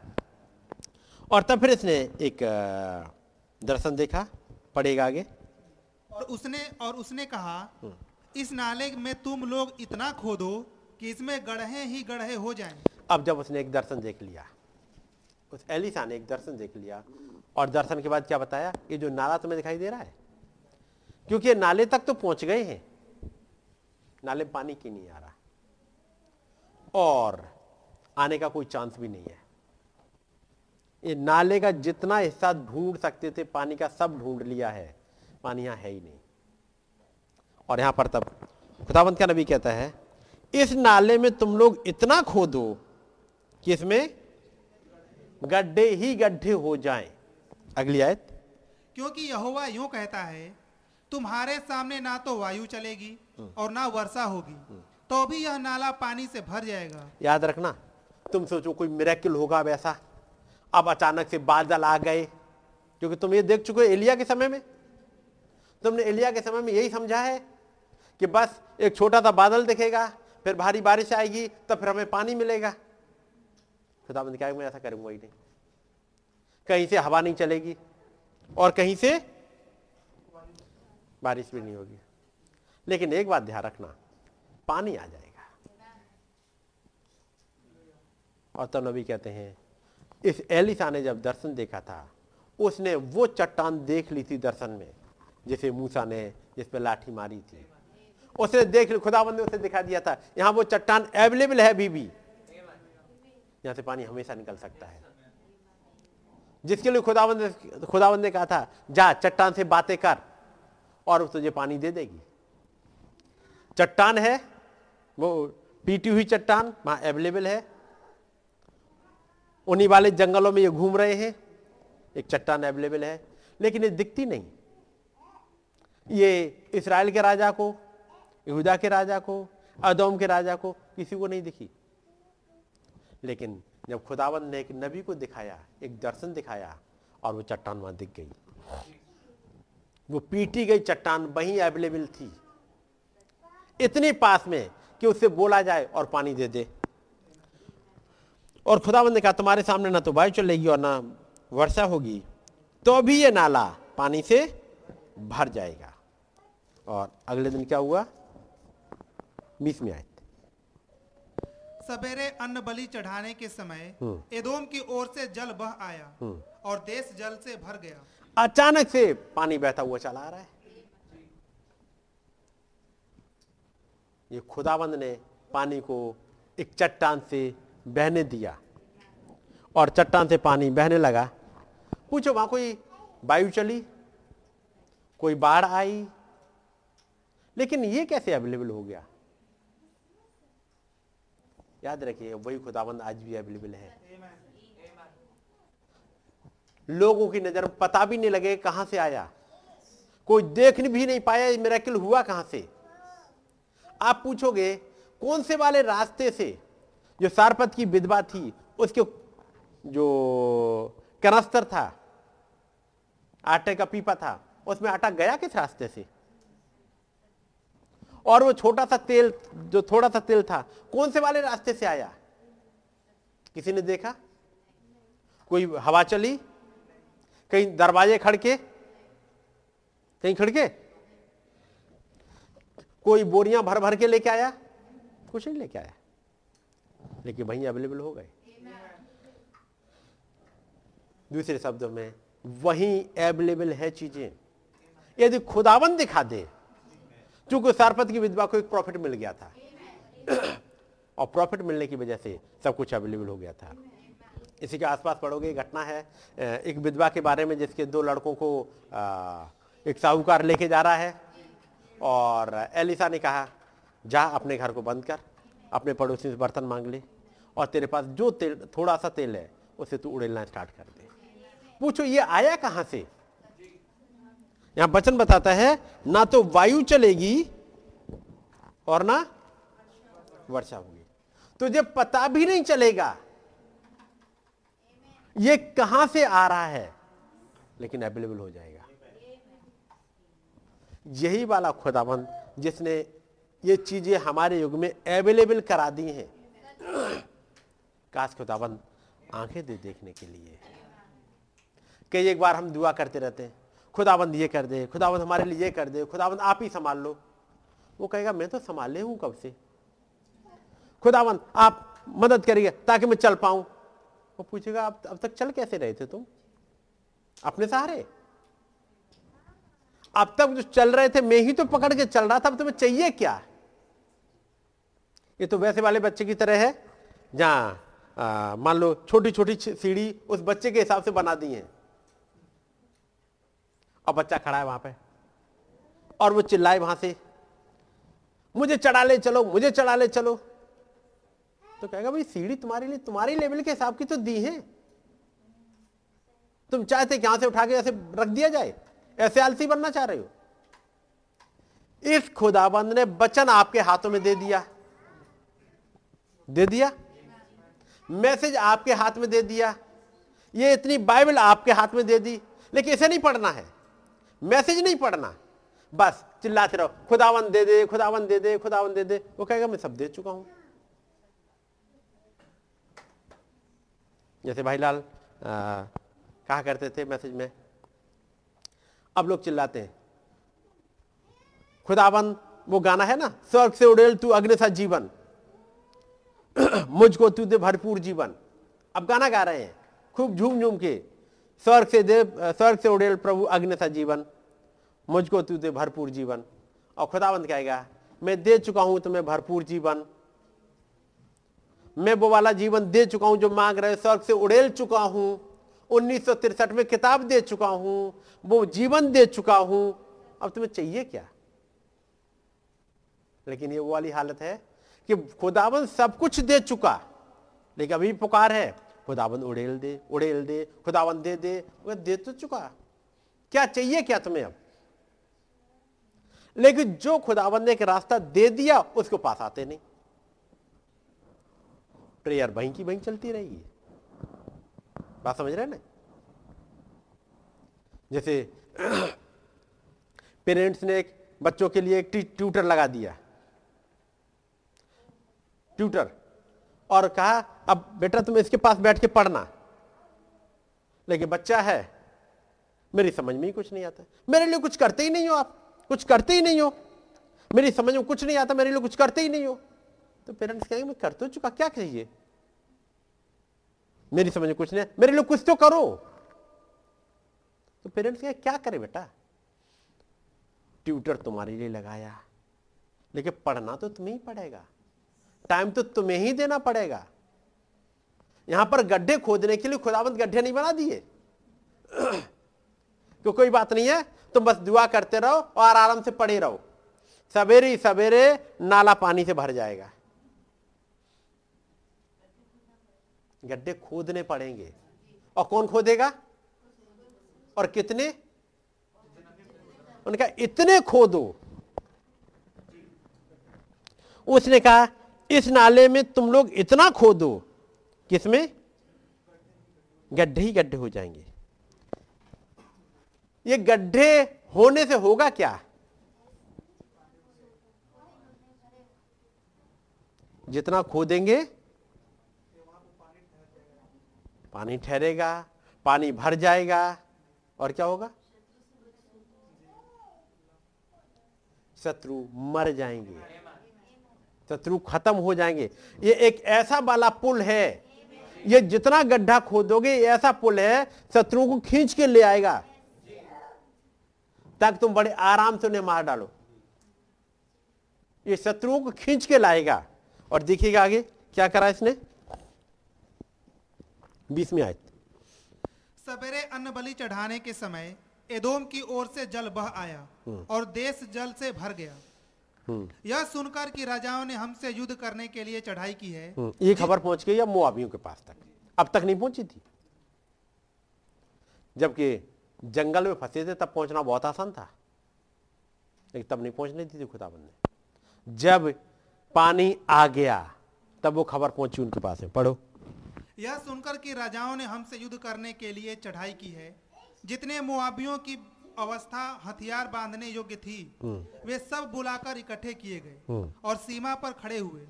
सवेरे जब वे उठे उस समय सूर्य की किरणें उस जल पर ऐसी पड़ी कि वह मुआबियों को मुआबियों को सामने की ओर से लहू सा लाल दिखाई पड़ा। तो वे कहने लगे वह तो लहू खुदाबंद ने जब पानी वहाँ भरा पानी भी ऐसे एक नाले में आने दिया ताकि इस एंगल पे जब सूरज जब निकले सुबह तो जैसे क्या जाए एक मति भ्रम हो जाना एक दृष्टि भ्रम हो जाना ताकि वो कंफ्यूज हो जाए। कौन? वो दुश्मन। तो तो केवल पानी नहीं भरा जा रहा बल्कि उन दुश्मनों के लिए भी एक मौत खिंच के आएगी। मौत खिंच के लाएगी। पढ़ो। सवेरे जब वे उठे उस समय सूर्य की किरणें उस जल पर ऐसी पड़ी कि वह मुआबियों को सामने की ओर से लहू सा लाल दिखाई पड़ा। तो वे कहने लगे वह तो लहू होगा। निसंदेह वे राजा एक दूसरे को मारकर नष्ट हो गए हैं। इसलिए अब हे मुआबियों लूट लेने को जाओ। उन्हें मालूम है क्योंकि ये जगह है जहाँ पर ये इकट्ठे हुए थे। ये डेथ वॉक है। यहाँ पर आकर के ऐसे कंफ्यूज होते हैं कि वो एक दूसरे को ही मारने लगते हैं। नहीं जैसे हताश हो जाए इंसान ना हताशा में बस एक दूसरे को ही मारने लगते हैं। और ये इसी वाले हाल पर पहुँच गए थे तीनों राजा। कि एक दूसरे को मार के खत्म कर जाते, यदि वहाँ पर नबी ना आ गया होता। हम्म? यहोशापात कहता ऐसा नहीं है। यहूदा वो इसराइल का राजा कहता ऐसा ही है। यहाँ खुदाबंद हमें ले आया है। यहोशापात कहता नहीं, ऐसा नहीं है। और एक ऐसा कंफ्यूजन आ जाता है। क्या पते मार के खत्म कर देते। और मुआवी को लगा बस, ये ऐसी वाले चक्कर में फंस गए हैं। यदि आप देखो रेगिस्तान में गर्मियों के दिनों में आपने सड़क पर देखा होगा जैसे कहते हैं एक हैं? मिराज। मिराज के बारे में कितनों सुन, कितनों ने सुना है? मिराज सुना है ना? होता क्या है?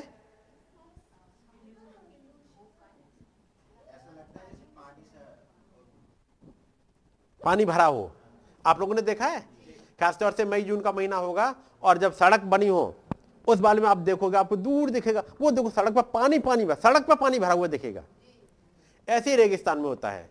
रेगिस्तान में जब आप देखोगे और जिस हिसाब से सूरज की वो किरणें पड़ रही होती हैं, उससे पता लग जाता है कि वो तो तालाब है, पानी का। और जैसे जैसे भागते जाओगे, बढ़ते जाओगे आगे आगे, वैसे तालाब आगे खिसकता जाएगा। जैसे कहते हैं हिरन ऐसे चक्कर में फंस जाते हैं। दौड़ते, वो दौड़ रहा है, हाँप रहा है चलो अब पानी मिल जाएगा, अब मिल जाएगा, और सामने दिख रहा है। और मिलता कुछ नहीं।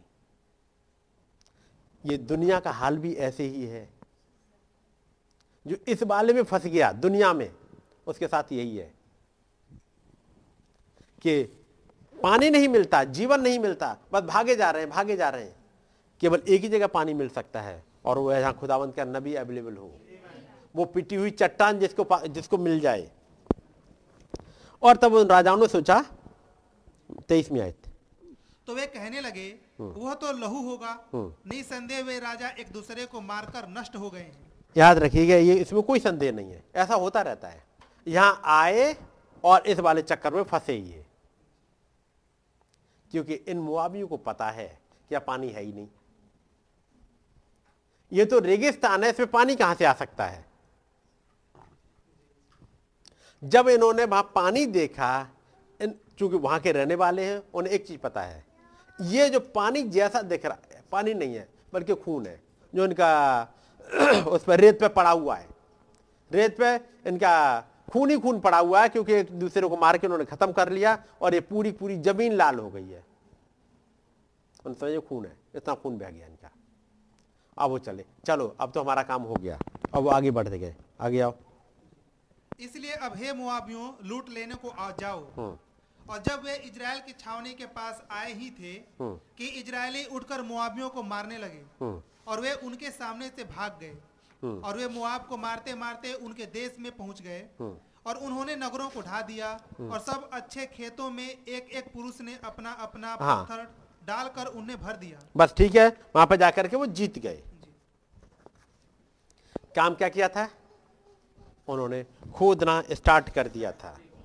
और नबी एक जो मैसेज है हमलदाई सेल्फ, उसमें भी कहते हैं, मैं हमलदाई सेल्फ हमलदाई सेल्फ से भी पढ़ दे रहा हूँ आपके सामने।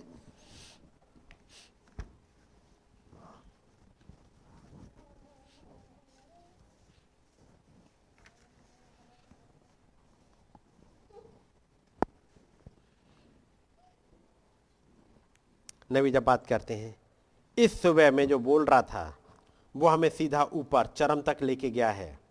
और यही वजह है कि मैं अगले रविवार को एक चंगाई सभा करने जा रहा हूँ। क्योंकि जब से मैं घर गया हूँ, मैं दर्शनों की ओर जो हुआ और जो हुआ है, उन सब की बात कर रहा हूँ। और ये खोल कर लाया है कि मैंने वे सब चीज़ें क्यों की?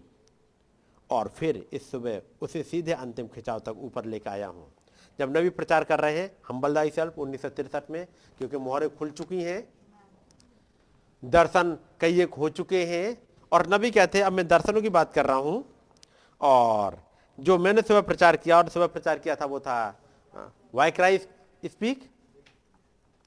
ये वो जगह थी जहाँ पर ये लाल समुद्र खींच के ले आया उन मिस्रियों को, ताकि यहाँ पे खत्म कर दे। नबी कहते हैं, कई कई एक बार खुदाबंद काम ऐसे होने देता है, ताकि दुश्मन को खींच के ले आए। उस हालात तक। अब जैसे ही पता लगा उन मिस्रियों को कि ये इसराइली फंस गए हैं, लाल समुद्र के सामने फंस गए हैं, एक ऐसी जगह पर फंसे हैं जहाँ से वो निकल नहीं सकते। उसका मतलब ये एक डेथ वॉक में फंस गए। पीछे निकल नहीं सकते राइट जा नहीं सकते लेफ़्ट जा नहीं सकते, सामने जा नहीं सकते। एक जगह फंस गए हैं। इनकी मौत आ चुकी है। खुदाबंद ने एक ऐसे हालात पे आने दिया। और तब वहाँ पे कोई बताता है कि हमारे गुलाम तो सब भाग गए। तब वहाँ से फिरौन आता है और आपने देखा होगा कि वो लाल समुद्र में आकर के खत्म हो गया। और वहाँ पे नबी जब नबी ने जब प्रचार किया, वाई क्राई स्पीक, जो सुबह प्रचार किया था, तब वहाँ पर नबी कहते हैं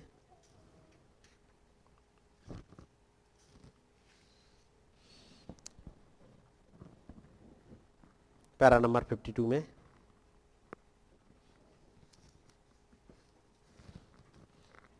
क्योंकि उससे पहले मैं एक पैरा पढ़ता हूँ। यदि किसी ने कुछ गलत कर दिया है तो उनके लिए प्रार्थना करो। स्वार्थी ढंग से प्रार्थना मत करो। स्वार्थी ढंग जानते प्रार्थना करने का क्या होता है? स्वार्थी ढंग से प्रार्थना मत करो। स्वार्थी ढंग से जानते होंगे आप लोग? सब जानते होंगे? स्वार्थी ढंग से प्रार्थना मत करो। कहो, मैं जानता हूँ कि यह तो मेरा कर्तव्य है। मुझे उस भाई के लिए प्रार्थना करनी है। तुम इसे अपने हृदय तक ले जाओ गहराई में। उस बहन के लिए, उस भाई के लिए फिर बात करो। और पहली चीज़ जो तुम्हें पता लगेगी, आप उन्हें फिर से वापस सभा में पाओगे। प्रभु यीशु इन्हीं किन्हीं दिनों में आने वाले हैं। और आप जानते हैं, मैं सोचता हूँ, यह इतने अचानक होगा। इतना अधिक मधुर। वहाँ तो एक सौ प्रतिशत के करीब संसार जान भी नहीं पाएगा कि कब वो रैप्चर हो गया। वो तो इतना चुपके से होगा, कोई भी इसके बारे में कुछ भी नहीं जान पाएगा। ये रैप्चर मैं कहूँगा, यहाँ पर पानी का भरना, कितनों ने जाना? एदमियों को पता लगा था? इसराइलियों को पता लगा? यहूदियों को पता लगा जो यहूदा के राजा को? लिखा है, उन्होंने रात भर खुदाई करी स्टार्ट। क्योंकि पानी सुबह बह के आ रहा है। रात भर खोदते रहे खोदते रहे, क्योंकि नबी ने यही कहा खोदते रहना। खोदते रहे खोदते रहे खोदते रहे। और जब सवेरा आया, पानी चला आ रहा है। वैसे एक चुपचाप से रैप्चर आ जाएगा, पता भी नहीं चलेगा। इसलिए बस एक काम करते रहिएगा, खोदते रहिएगा खोदते रहिएगा। नबी कहते हैं, वो लोग कहेंगे, पता नहीं ये पागलों का झुंड कहाँ चला गया है? वे कट्टरपंथियों का झुंड कहाँ चला गया है? ये जो छोटा सा टबर नकल ये जफरसन वाले वाले कहाँ चले गए हैं? ये सारे सदस्य गायब हो गए हैं। वो यही बजाते रहेंगे। लेकिन कलिसिया तो यानी वो दुल्हन तो अपने घर जा चुकी होगी। नबी कहते तब, बस प्रार्थना करते रहें, खोदते रहें बगैर रुके। ठीक जैसे उस एलिसा ने वहाँ बताया था वहाँ बाहर छोटी छोटी खाइयाँ खोद लो। खोदते रहो खोदते रहो, हर एक कोई खोद ले। अपनी हर एक कोई अपनी एक खाई बना ले। जब आप नीचे उतरते हो, जब खुदाई चल रही है, आप उस पुराने टीन के डब्बे को यह कहते हुए सुनोगे, मैं बहुत थक गया हूँ। कौन चिल्ला रहा है? पुराना टीन का डब्बा क्या क्या रहा है? मैं बहुत थक गया हूँ। अब तो नींद आ रही है। ये आप नहीं हो। वो टीन का डब्बा कह रहा है। ऐसे में क्या करो? टीन के डब्बे की सुनो। तो टीन का डब्बा है कौन सा? ये टीन का डब्बा, ये कहता है, जैसे आप खोदना स्टार्ट करो, ये कहता है, मैं थक गया हूँ। जब आप नीचे उतरते हो, आप पुराने टीन के डब्बे को यह कहते हुए सुनो, मैं बहुत थक गया हूँ। उसे रास्ते से बाहर फेंक दीजिएगा। नबी कह रहे हैं, क्योंकि सुबह का मैसेज एक लेके जब वो आए हैं, कह रहे हैं, एक क्लाइमैक्स तक गया है, एक थर्ड पुल तक लेके गया है। थर्ड पुल से पहले एक खुदाई ज़रूरी है। एक खोदना ज़रूरी है। एक प्रार्थना में ऐसे वाले हालत में जाना ज़रूरी है हर एक बिलीवर को। यदि आप ऐसे ही अपने रूटीन पर चलते रहे, आना, जाना आना, जाना। तो ये चलते ही रहेगा आना जाना जाने वाला चला जाएगा। पुराने टिन के डब्बे को यह कहते सुनो, मैं बहुत थक गया हूँ, उसे रास्ते से बाहर फेंक दीजिएगा और खोदते रहिए। देखा? बस खोदते रहिए, क्योंकि हमें तो बस खोदना ही है। हमें तो बस खोदते ही रहना है। बस यही बात है, क्योंकि यदि आप कष्ट काल से बचकर निकल जाना चाहते हो तो बेहतर यही होगा कि खोदना चालू कर दो। यदि कष्ट काल से बच के जाना है, यदि आप चाहते हो कि आप ट्रिबुलेशन से ना गुजरो रैप्चर में चले जाओ तो फिर कब करोगे चालू? नहीं बोलते अभी सब बोल देंगे, अभी आज ही। और पूछना जाकर के कल सुबह अपने आप को पूछना, कितनों ने चालू करा? क्योंकि एक लंबे समय से यही तो यही तो आ रहे ये कोरोना का टाइम पूरा निकल गया। दिसंबर भी अब चला गया। बहुत समय इसमें भी नहीं बचा। अब इसे बीस दिन, उसके बाद जनवरी आ जा रही है। पे क्या है? क्या बेटा रमल्य आपने चार्ज को ले लेगा? बीस जनवरी को वो सिंहासन पर बैठ जाएगा। वो अपना काम स्टार्ट कर देगा, आगे बढ़ जाएगा। बढ़ जाएगा। बात समझ रहे घटनाएँ ऐसी चलती जाएँगी। लेकिन इधर एक रैप्चर भी किसी में स्टार्ट हो गया है। ब्राइड भी चली जाएगी। नबी कहते हैं, यदि आप कष्ट काल से बचकर निकल जाना चाहते हो तो बेहतर यही होगा कि खोदना चालू कर दो। और जहाँ तक मेरा सवाल है, मैं वहाँ स्वयं को प्रचार कर रहा हूँ। नबी क्या कह रहे हैं, मैं अपने को प्रचार कर रहा हूँ। मैं और अधिक गहरा खोदना स्टार्ट करूँगा, जितना मैंने कभी भी खोदा है, उससे अधिक। मैं ये करता रहूँगा। और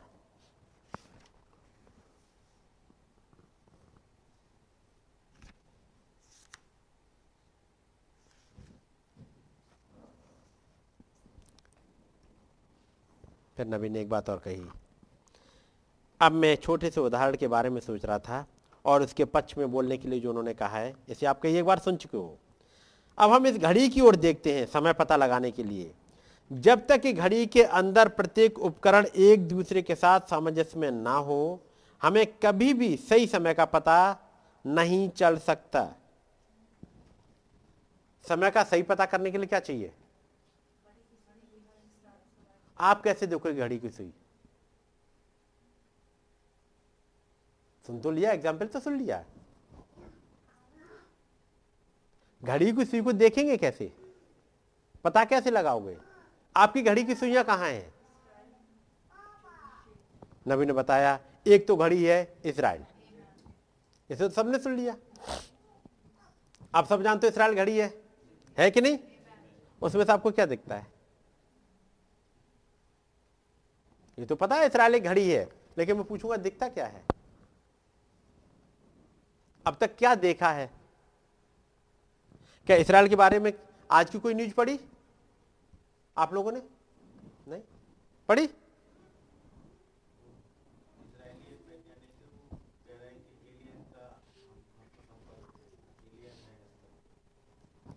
यदि आपने न्यूज़ पढ़ा होगा तो जो वहाँ का जो साइंटिस्ट है, जो नासा के साथ काम करता था पहले उसने बताया है।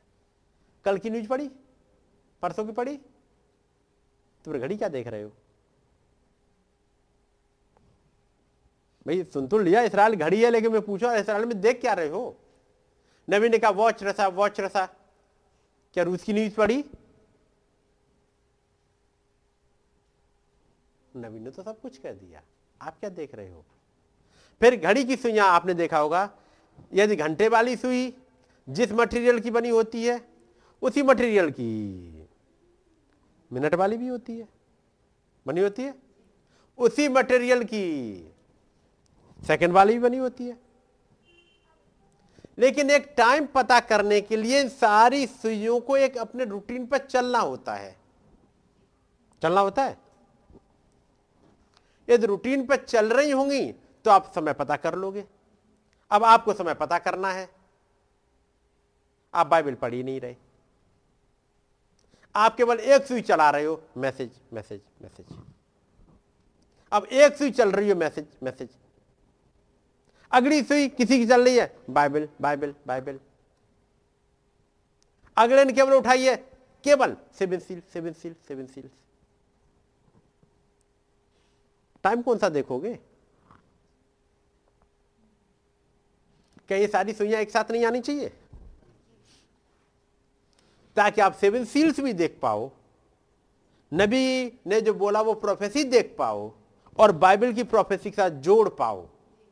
जब तक ये सुई एक साथ ना चले, तब तक कैसे देखोगे टाइम को? मेरी बात समझ रहे अब जब इन सबके साथ में नबी बात करते हैं वो घंटों घंटों बाइबल और मैसेज और लेके बैठे ही रहते हैं। वो घंटों बाइबल लेके बैठे रहेंगे। हिस्ट्री को उठाएँगे, बाइबल को उठाएँगे, फिर उनको जोड़ेंगे। तभी तो पता लगेगा किस टाइम पे आप आ गए हो। तभी तो समझ में आएगा। मेरी बात समझ रहे हैं आप? तो कैसे समझेंगे आप? जब तक ये सारी सुइयाँ एक साथ ना चल रही हो टाइम पे, जब तक आपने ये पढ़ाना हो, making valleys full of ditches जो आपने मैसेज पढ़ा हो, उसी को निकाल के अलग रख दिया हो। याद करने की ज़रूरत पड़ेगी। उसके अकॉर्डिंग चलने की ज़रूरत पड़ेगी। जब तक घड़ी के अंदर प्रत्येक उपकरण एक दूसरे के साथ सामंजस्य में ना हो, ये घड़ी की सुइयाँ चलती कैसे हैं? कि उन्होंने पुराने जमाने वाली घड़ी देखी है? हमें लगता है छोटे बच्चों ने नहीं देखी, पुराने जमाने की घड़ी जैसे पीछे ढेर सारी गरारियाँ हुआ करती थी। देखी थी?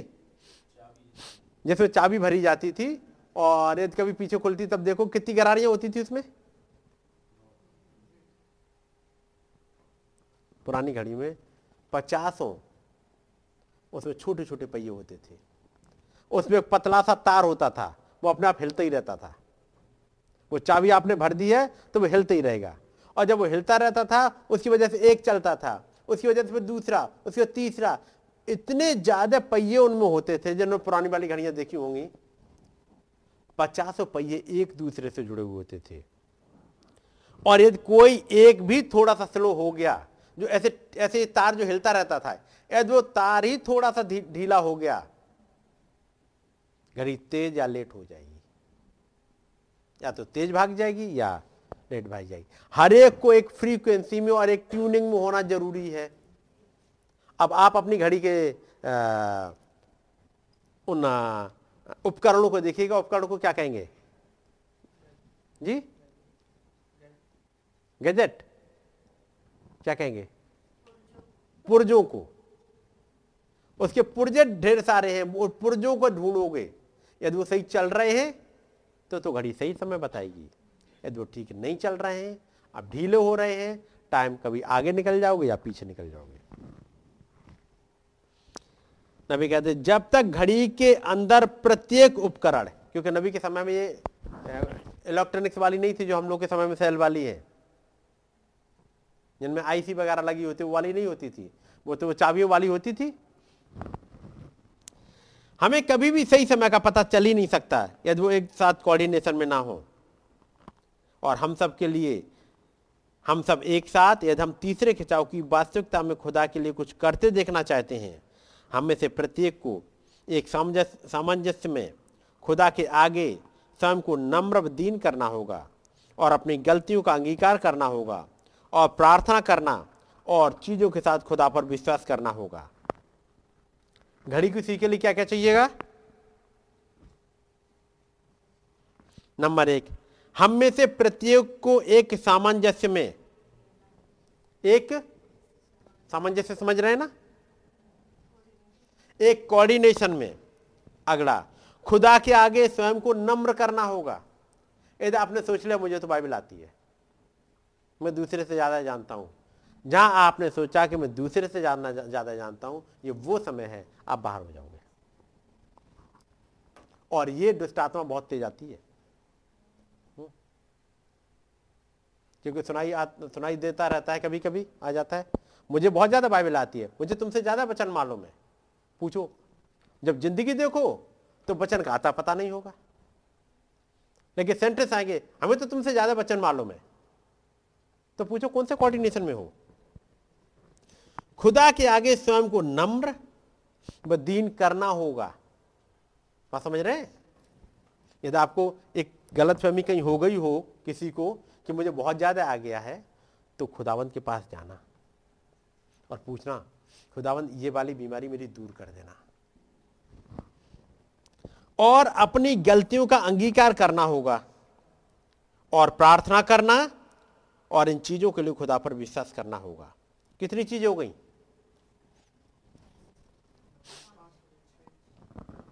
पहला हो गया एक सामंजस्य में कोऑर्डिनेशन में। ये कोऑर्डिनेशन क्या होता है?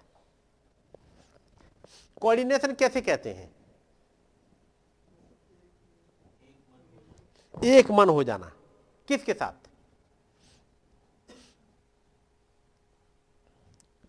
पहले तो कोऑर्डिनेशन इसके साथ आ जाए। पहला कोऑर्डिनेशन इसके साथ आ जाए। बात समझ रहे नहीं? किन के साथ? बचन के साथ पहले कोऑर्डिनेशन आ जाए। ठीक है नहीं? और यदि इसके साथ कोऑर्डिनेशन आया तो वो कोऑर्डिनेशन घरों में दिखेगा। यदि ये कोऑर्डिनेशन आता है तो फिर दिखता है। यदि जब ऊपर से वो पानी आ रहा था तो दिखने लगा था कि पानी आ गया है। गड्ढों में कुछ पता लगने लगा था। कुछ प्यास बुझने लगी थी लोगों की। जब वो पानी आ गया, अदोम की तरफ़ से बहता हुआ उन गड्ढों में तो कुछ लोगों की प्यास बुझने लगी थी। अब केवल वो, केवल इमेजिनेशन प्यास नहीं बुझ रही थी। हाँ, मैं सोचता हूँ पानी आ ही गया होगा, और अब तो मेरी प्यास बुझ गई होगी, और गला सूख रहा है। ऐसा नहीं आया था पानी। इमेजिनेशन पानी नहीं आया था। पानी वास्तव में आया था। तो यदि इसके साथ कोऑर्डिनेशन होगा तो ज़िंदगी से दिखेगा। और जब ज़िंदगी से दिखेगा तो परिवारों में भी दिखेगा। कि एक बार बहुत ज़्यादा गलतफहमी होती है कि वो दिखता तो नहीं कुछ भी, लेकिन हाँ एक ऐठा ऐठा घूम रहा है, एक ऐठी ऐठी घूम रही है। किस बात को लेके? मुझे बहुत आ गया है। और आपने सुना होगा, अक्सर संडे को दिन जब भाई प्रचार कर रहे होते हैं, इन बात पे लेके वो ज़रूर उन्हें आना पड़ता है। क्योंकि डीमन है, जो बड़ी तेज़ी से, और उस वाले डीमन को, जो यहाँ, इसमें देखोगे आप, यहोराम में,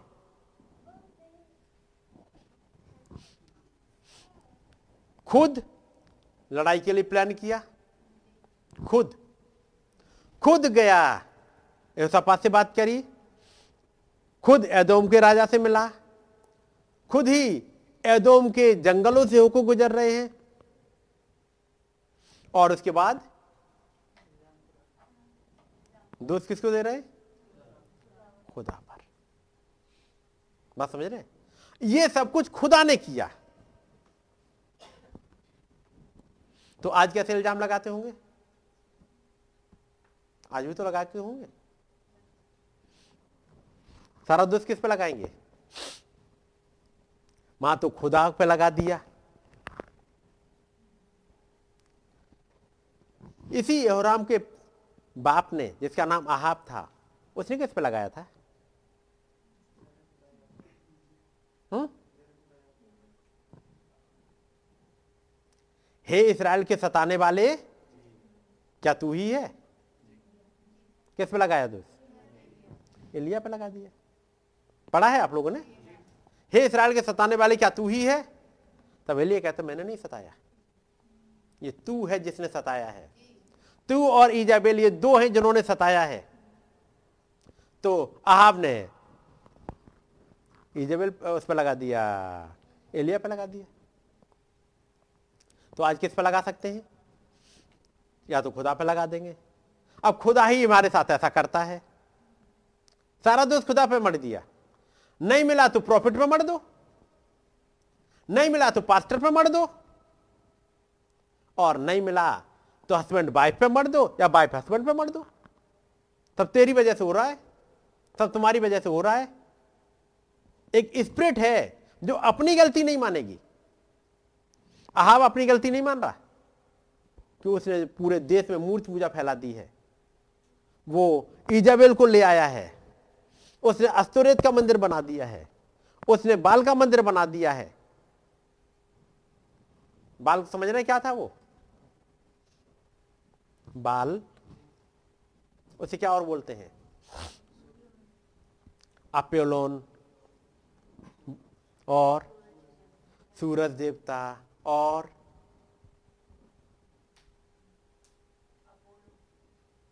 अपोलो हो गया, और मक्खी देवता अलग हो गया।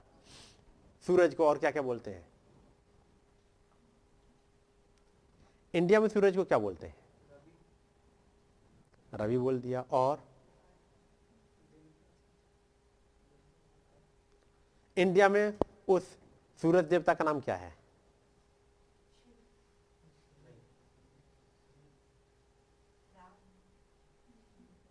जो अपने आप को सूर्यवंशी कहे।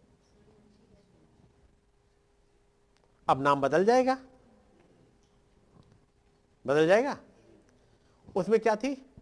सूर्यवंशी और इसकी वजह से जितने भी ठाकुर हैं, सब अपने आप को सूर्यवंशी ही कहते हैं। हुँ? कहते हैं? कहते हैं? सबसे बड़ा करेक्टर क्या होता है? आप पढ़ोगे, वो कहा जाता है रस्सी जल गई, पर ऐंठ नहीं गई। यानी ठाकुर की ऐंठ नहीं जाती। बर्बाद हो जाएगा, मार देगा, मर जाएगा, लेकिन ऐंठ नहीं जाएगी। ये क्या है? एक स्पिरिट है। और जब जब यही वाली स्पिरिट, बाल देवता की स्पिरिट, पकड़ ले एक बिलीवर को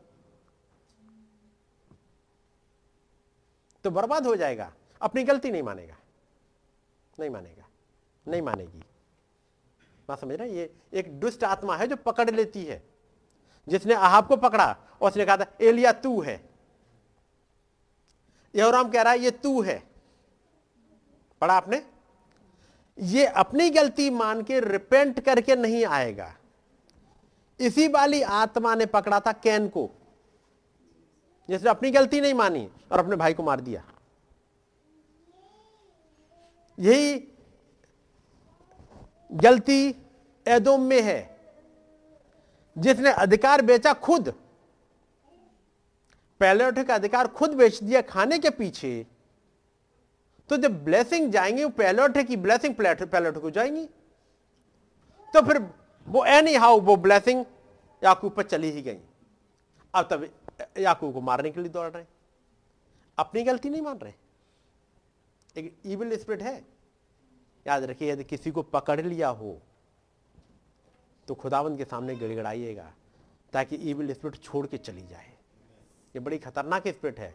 ये जल्दी निकलती नहीं है। इनमें से प्रत्येक को एक सामंजस्य में, एक कोऑर्डिनेशन में आना पड़ेगा। किसके साथ कोऑर्डिनेशन पहले बनेगा? यदि बच्चन के साथ आपने कोऑर्डिनेशन बना लिया कुछ दिनों के बाद आप और वचन एक हो जाओगे।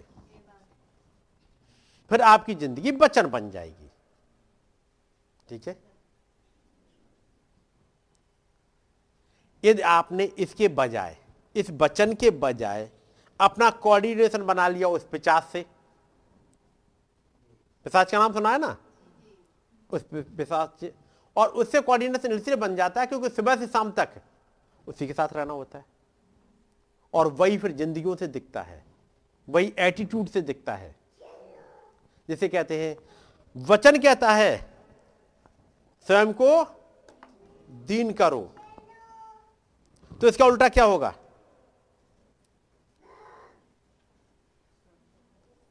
इसका उल्टा क्या होगा? स्वयं को ऐठ से भर लो। भाई, वचन तो कह रहा है, स्वयं को दीन करो। इसके अपोजिट क्या होगा? स्वयं को ऐठ से भर लो। और जब ऐठ से भर लो कोऑर्डिनेशन खत्म हो गया होगा। तब आप देखो, क्या आपका कोऑर्डिनेशन बच्चन के साथ बन पा रहा है? आपका कोऑर्डिनेशन परिवार में बन पा रहा है? यदि बच्चन के, यदि घर में कोऑर्डिनेशन नहीं बन पा रहा है तो मैं कहूँगा इसे जाके फिर से पढ़ लो। जब तक ये ज़िंदगी में उतर ना जाए बात समझ रहे हैं? केवल पढ़ने से बात नहीं बनेगी। इसे उतारना पड़ेगा, एक कोऑर्डिनेशन में आना पड़ेगा। हम में से प्रत्येक को एक कोऑर्डिनेशन में खुदा के आगे स्वयं को नम्र दीन करना होगा। जब ये बचन कहेगा कि खुदावंत के सामने दीन करो तो इसके अपोजिशन में क्या चलेगा? अगला है और अपनी गलतियों का अंगीकार करना होगा। इसके अपोजिट क्या चल रहा होगा? हुँ? अपनी गलतियों को कभी नहीं मानना। और ये इसमें बड़ी तेज पकड़ती है। नहीं? हमारी क्या गलती है? सारे दोस्त मुझ पर ही लगाते हैं। मेरी कोई गलती नहीं है। यहोराम यू तो कह रहा है, मेरी कोई गलती नहीं है। सारे दोस्त मुझ पर ही लगाते रहते हैं। योसापात तो मुझ पर ही तो दोस्त लगा रहा है फालतू का। ले, खुदा घेर के लाया है। यही आप कह रहा था। ये गलती जबकि खुदाबंद के जो लोग थे, उन्होंने बार बार बताया, गलती तुम्हारी है, और आहब ने एक एक को खत्म करा दिया। उसने गलती नहीं मानी, अपनी गलती नहीं मानी। बचन कहता है, अपनी गलतियों का अंगीकार करना होगा। और यदि कोई बचन के द्वारा आपकी गलती समझाए और यदि आप ना मानो तो याद रखिएगा कि कहीं पकड़ लिया, उस डीमन ने। उस पिसाच ने कहीं पकड़ लिया। और प्रार्थना करना, और अगला काम क्या होगा? बचन कहता प्रार्थना करना। तो जिसको उस डीमन ने पकड़ा, वो क्या करेगा? बाकी सब कुछ करेगा। प्रार्थना नहीं करेगा। प्रेयर नहीं करेगा। और इन चीज़ों के लिए खुदा पर विश्वास करना होगा। वो क्या करेगा? लेकिन जिसको उस दुष्ट आत्मा ने पकड़ा, वो क्या करेगा?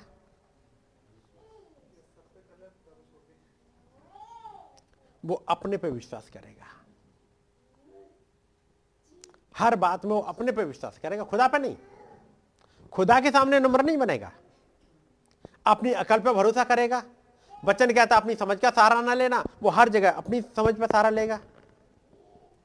बच्चन कहता संपूर्ण मन से खुदा पर भरोसा रखना।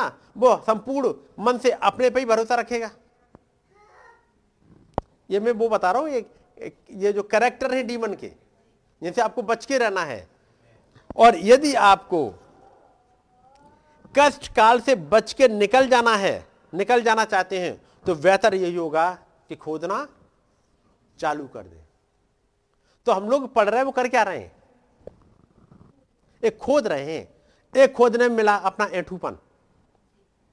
एक खोदने में मिला अपना गलती का ना मानना। एक खोदने में मिला एक कोऑर्डिनेशन नहीं होना। अब आप जाके देखिएगा, यदि हस्बैंड वाइफ में कोऑर्डिनेशन नहीं है तो कहीं गड़बड़ है। भाई बहनों में कोऑर्डिनेशन नहीं है, कहीं गड़बड़ है। माँ बाप में और बच्चों में कोऑर्डिनेशन नहीं है, कहीं कुछ गड़बड़ है। कुछ न कुछ गड़बड़ ज़रूर है, क्योंकि वचन के अकॉर्डिंग कोऑर्डिनेशन होना चाहिए।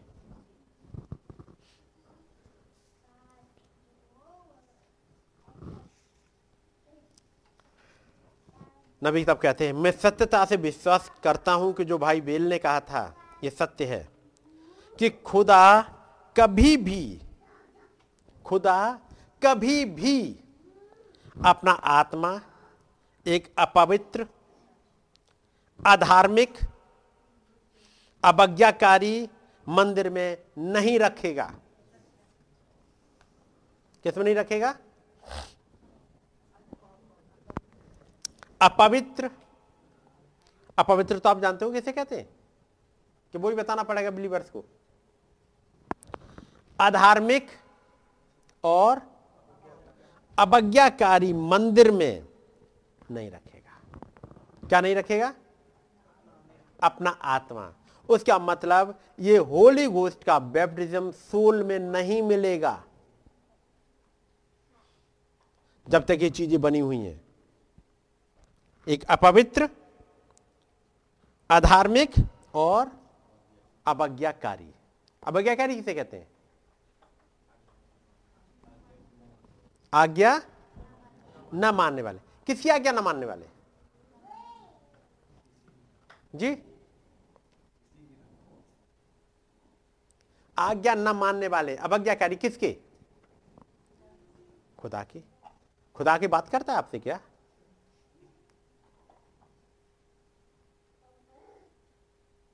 खुदा के कहेगा, बेटा, सुबह उठ जाओ।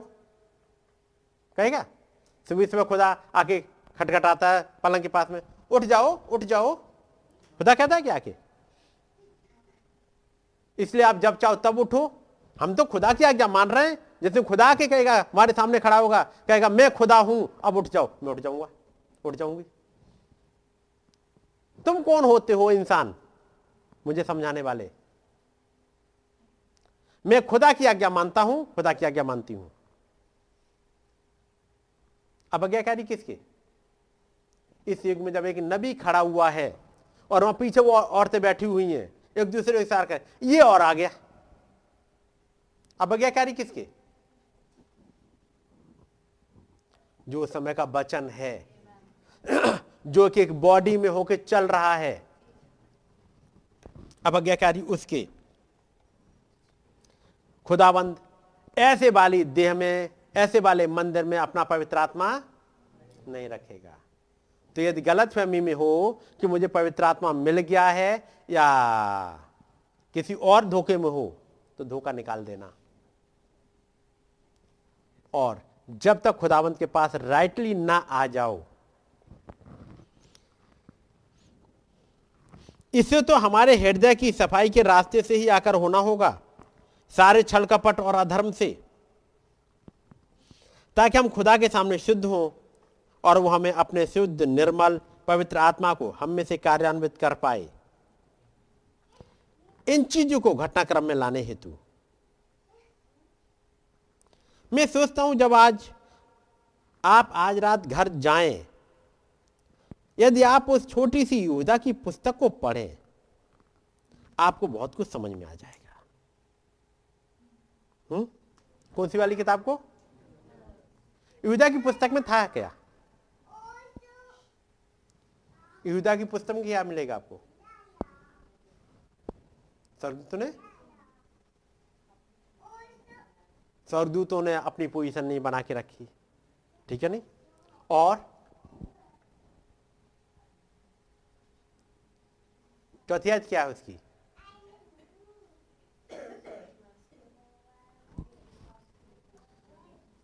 वो तीसरी आयत है। चौथी आयत क्या है? वो तीसरी आयत है भाई। चौथी आयत मिलेगा वो जिन्हें खुदाबंद ने निकाला वो बीस लाख और आज्ञा न मानने वालों को पढ़ा है आप लोगों ने? पढ़ दो। जी। जी। यहूदा यहूदा में? यहूदा एक चार ना? आगे। हम्म। जी। खुदाबंद के ग्रेस को क्या करते हैं? लुचपन में बदल डालते हैं। आगे। हम्म, आगे पर यद्यपि तुम सब बात एक बार जान चुके हो हम्म, अभी मैं तुम्हें इस बात की सुधि दिलाना चाहता हूँ कह रहे हैं तुम जानते हो तुम सब पढ़े लिखे हो। मैं कहूँगा आप सब बिलीवर हो। ये बातें बहुत बार पढ़ चुके हो सुन चुके हो। लेकिन युदा कह रहा चलो एक बार फिर से याद दिला देता हूँ। और क्या याद दिला रहे हैं? पर यद्यपि तुम सब बात एक बार जान चुके हो तो भी मैं तुम्हें इस बात की सुधि दिलाना चाहता हूँ कि प्रभु ने एक कुल को मिस्र देश से छुड़ाने के बाद विश्वास न लाने वालों को नष्ट कर दिया। किनको नष्ट किया? कहाँ से लाते विश्वास वो? कहीं मार्केट में मिल रहा था विश्वास? विश्वास नाम लाने वालों को कहीं मार्केट में मिल रहा था विश्वास? हम्म? कहाँ मिल रहा था? बताओ भाई जल्दी से। ये विश्वास कहाँ मिल कहाँ रहा था? मूसा की बातों में, मूसा के पास। जी? मूसा ने जो बोला, उसकी आज्ञा मान ली, विश्वास मिल गया। मूसा ने कहा, तुम बस खड़े खड़े देखते रहो, अभी ये लाल समुद्र फटेगा। जिन्होंने मान लिया, उनके पास विश्वास था। जी? बस। विश्वास कहीं मार्केट में नहीं मिलता। एक नबी ने बोला है, उसकी बात को जैसा वो कहे, वैसे मानते जाओ। नबी ने जैसा कहा, वैसे मानते जाओ, बस। इसमें कौन सा बड़ा काम है? लेकिन ये समझ में नहीं आती, छोटी चीज़ें। नबी ने कहा, आप मेकअप में ना जाओ, मत करो। नहीं कर रहे? आपके पास क्या मिल गया? एक फेत। लेकिन ये दिख तो नहीं रहा फेत। लेकिन उस बचन पे फेत था, इसी वो एक्शन में आ गया। दूसरों को नहीं दिखेगा फेत है कि नहीं है। लेकिन आपके पास एक है। हमारे नबी ने कहा है, खुदावंद ने नबी के द्वारा कहलवाया, आपके पास एक फेत है। लेकिन एक झुंड था जिन्होंने विश्वास किया ही नहीं। माँ दो मिले जिनके पास विश्वास था। और बाकी एक लंबी भीड़ उसके बाद विश्वास नहीं आया। यदि आप छोटी सी यहूदा की पुस्तक पढ़े तो आपको बहुत कुछ समझ में आ जाएगा। चलो पढ़ दो भाई आगे। जिन स्वर्गदूतों ने अपने पद को स्थिर ना रखा वरन अपने निज निवास को छोड़ दिया। उसने उनको भी उस भीषण दिन के न्याय के लिए अंधकार में जो सदा काल के लिए है बंधनों में रखा है। याद रखिएगा उस खुदाबंद ने एंजल्स को नहीं छोड़ा। उस खुदाबंद ने कैन को नहीं छोड़ा। उस खुदाबंद ने उस बीस लाख की भीड़ को नहीं छोड़ा। जिन्होंने गुनाह किया, अविश्वास किया, उनको दंड के लिए रख दिया। रख दिया?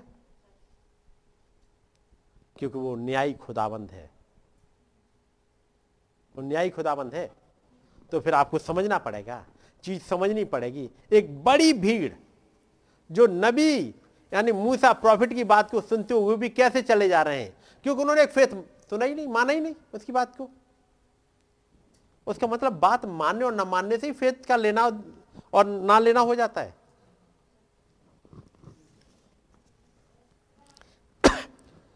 नबी कहते हैं, खुदा तभी काम कर सकता है जब हम उसे काम करने दें।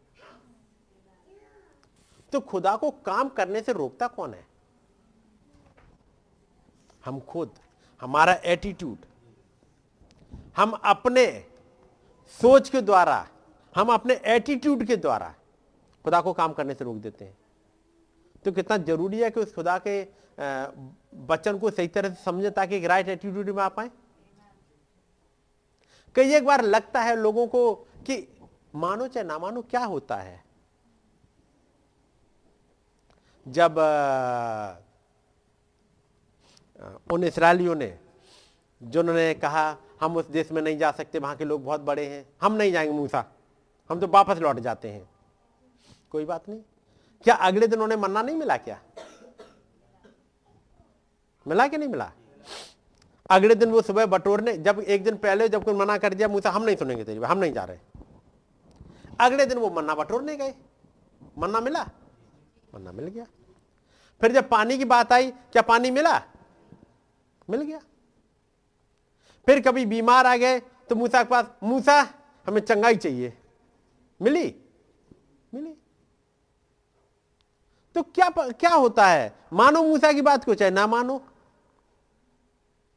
ये तो उस दिन पता लगेगा, जब इस दुनिया से जब जा रहे होंगे, तब पता लगेगा। उनको कुछ नहीं पता, कोई बात नहीं। हाँ अब बच्चों को समझा रहे बेटा कुछ नहीं है मूसा के ज़्यादा चक्कर में नहीं पड़ना। अब जो तब, मान लो पचास साल के रहे होंगे, मूसा के समय में तब, पचास साल के। और अगले चालीस साल तक और रहे हों तो तो अस्सी, नब्बे नब्बे साल के आसपास हो गए होंगे। करो बेटा, ऐसा कुछ नहीं है। मूसा चिल्लाता, ज़रूर है कि ऐसा होगा, वैसा होगा। मुझे पचास साल दे, चालीस साल गुजर गए। मैं हूँ, खाना मिलता है कि नहीं मिलता है?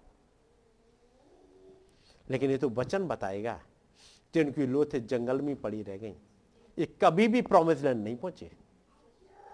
उस देश में से जहाँ दूध और मधु की धाराएँ बहती हैं, वो उन्हें मिल ही नहीं पाई। वो सोच रहे हमें सारी ब्लेसिंग मिल रही है। लेकिन उन्हें मिल नहीं रही थी। कई एक बार घरों में होता है, जब सोच रहे होते नहीं, हमारे साथ तो सब कुछ ठीक चल रहा है। मैं कहूँगा, ठीक चल नहीं रहा, होता है। ठीक चल नहीं रहा होता लेकिन सोच रहे हैं, सब कुछ ठीक तो चल रहा है। चर्च में जाते हैं, हम चर्च से कोई निकालेगा या क्या? हम तो चर्च में बैठते हैं, हम तो मीटिंग सुनते हैं, हम ऑनलाइन भी सुन लेते हैं, हमारे पास बाइबल भी है, जब मैसेज की किताबें बढ़ती है, वो किताब हमारे लिए भी मिलती है, वो सब मिलती रहेंगी। जब मूसा ने नहीं रोका जंगल में जब चल रहे तो किस, मूसा ने रोका किसी को क्या? कि नहीं, कल से तुम्हें मन्ना नहीं मिलेगा। ऐसा हुआ? जी? तो मिल रहा था। तो फिर जब किताबें आएँगी, मैसेज की, वो भी मिलेंगी। मीटिंग भी आपको मिलती रहेंगी।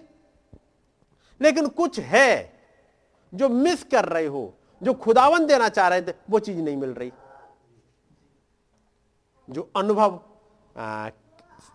यहोशी और कालेब को मिल रहे थे। जब वो वो भेद लेने गए थे, उस वक्त भी जो अनुभव यहोशी और कालेब को मिल रहे थे, बाकियों को मिल ही नहीं रहे थे।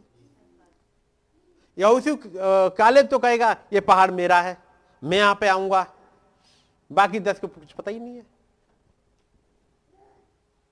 और वो जिन्हें कुछ नहीं पता लगा, वो वहाँ पहुँच भी नहीं पाए। यानी वो अनुभव इसी वाले इसी वाले हिस्से में मिल गए थे। कुछ दिनों के बाद जाके वहाँ पर कब्जा करेंगे। वो वहाँ घूम रहे थे उस ज़मीन पे प्रॉमिस लैंड में घूम रहे थे वो जासूस, उन्हें कोई अनुभव नहीं हुआ और वो असली में पहुँच भी नहीं पाए। जब आप मैसेज पढ़ रहे होते हो यदि इसमें से अनुभव नहीं मिल रहे होते हैं तो अलर्ट हो जाइएगा। क्योंकि अनुभव मिलने चाहिए। चीज़ें मिलनी चाहिए। अनुभव यही होंगे। जब आप इस मैसेज में चल रहे होंगे, अनुभव वही मिल रहे होंगे। जब बताएँगे, आप जा रहे हो।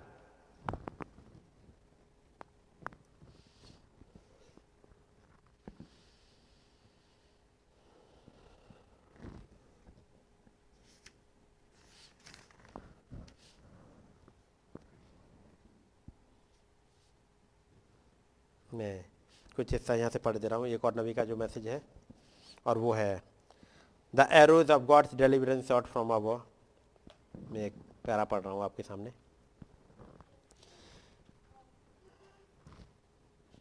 नबी कहते हैं it is a matching time you know that is true it is a matching time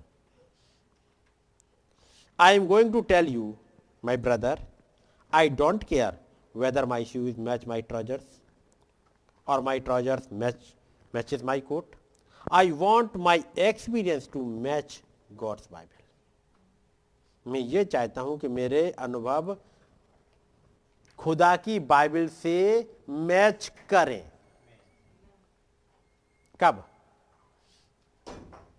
इस रैप्चर के बाद दुनिया से जाने के बाद या इसी तरफ़ तो फिर मैच करने चाहिए। होने चाहिए मैच। क्योंकि नबी कहते हैं मैं चाहता हूँ कि मेरे एक्सपीरियंस खुदा की बाइबल के साथ मैच करें। If you want to match something match your experience against Paul's यदि आप चाहते हो कि आप आ, आपकी कुछ मैचिंग हो तो आपके अनुभव पॉलिस के साथ मैच करें जिसकी काज हमें ज़रूरत है? ये मैचिंग टाइम है खुदावंत के अनुग्रह का और बाइबल का। रियल मैचिंग टाइम है। Don't try to match your never अपनी पढ़ाई, पड़ोसी से मैच करने की कोशिश मत करो। अपनी ज़िंदगी को, बाइबल के जो संत हैं, उनके साथ मैच करो। यदि आप संत हो act like a saint walk like a saint dress like a saint talk talk like a saint pray like a saint believe like a saint dress like a saint be like a saint live like a saint die like a saint and go to heaven like a saint आपके अनुभव कहाँ match करने चाहिए? खुदावंत के वचन के साथ में, ठीक है नहीं? अब जब वचन बताता है रियल मैचिंग टाइम में, यदि आप एक संत हो तो एक संत की तरह बिहेव करो, हा? एक संत की तरह चलो, और संतों के एग्ज़ाम्पल बाइबल में मिल रहे हैं। आपने गिद्दोन का देखा होगा, आपने दबोरा का देख लिया होगा, आपने सिमसोन का देखा होगा। आप सदरक में से कभी लोगों के देखोगे। बात समझ रहे? Walk like a saint, dress like a saint. Dress like a saint. आपने जब ड्रेसिंग वाला सुना होगा, पिछले दिनों आपने सुना था? पिछले साल संडे की बात है ना? संडे की मीटिंग आप लोगों में कितने सुनी थी? ड्रेस कैसी होनी चाहिए? कैसी नहीं होनी चाहिए? आज के फ़ैशन में आप देखोगे, लड़कों के पैंट देखे कैसे होते हैं? जैसे पजामिया। पजामिया समझ रहे हो ना? पजामिया ऐसी वाली होती हैं जिन्हें आप पहनोगे तो पूरा खींचते हुए चढ़ा, बैठ के चढ़ाना पड़ेगा। पजामिया लेकिन लड़कों के पैंट ऐसे ही मिलेंगे। और कई एक बार यहाँ चर्च में भी ऐसे ही दिख जाते हैं। न पहनने वाले को समझ में आता, ना घर वालों को समझ में आता, कुछ भी समझ में नहीं आता है। क्या भवन में आ रहे हो कि पार्क में चले आ रहे हो? आप मेरी बात समझ रहे हैं? नहीं समझ में आ रहा हो तो हमें इंडिविजुअल कभी बुला के बोलना पड़ेगा कि बच्चों की ड्रेस कैसी होनी चाहिए, कैसी नहीं होनी चाहिए। क्योंकि आप बिलीवर हो, आप मैसेज में चल रहे हो, आपको इतना पता होना चाहिए। यहाँ कोई छोटे छोटे वो अब नए बिलीवर्स नहीं आ रहे हैं। आप सब मैच्योर हो, पुराने हो। आपको पता होना चाहिए कि आपकी ड्रेस कैसी है, आपके बच्चों की ड्रेस कैसी है, आपके पेरेंट्स की ड्रेस कैसी है, किसकी ड्रेस कैसी है और कैसी होनी चाहिए। बात समझ रहे dress like a saint talk like a saint बातचीत कैसी होनी चाहिए? संत की बातचीत में गाली गलौज तो हमेशा निकलता है।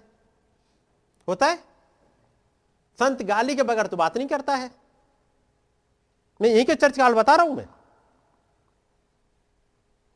जब वो डीमन चढ़ जाती है तो गाली निकलती है।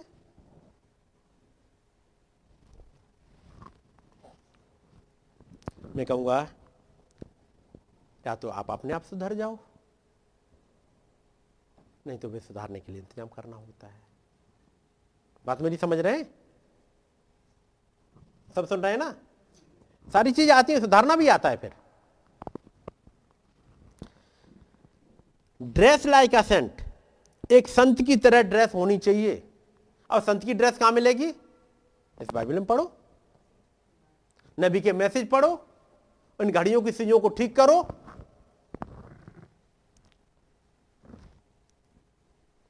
टॉक लाइक अ सेंट बातचीत कैसी हो? या गाली गलौज की तरह?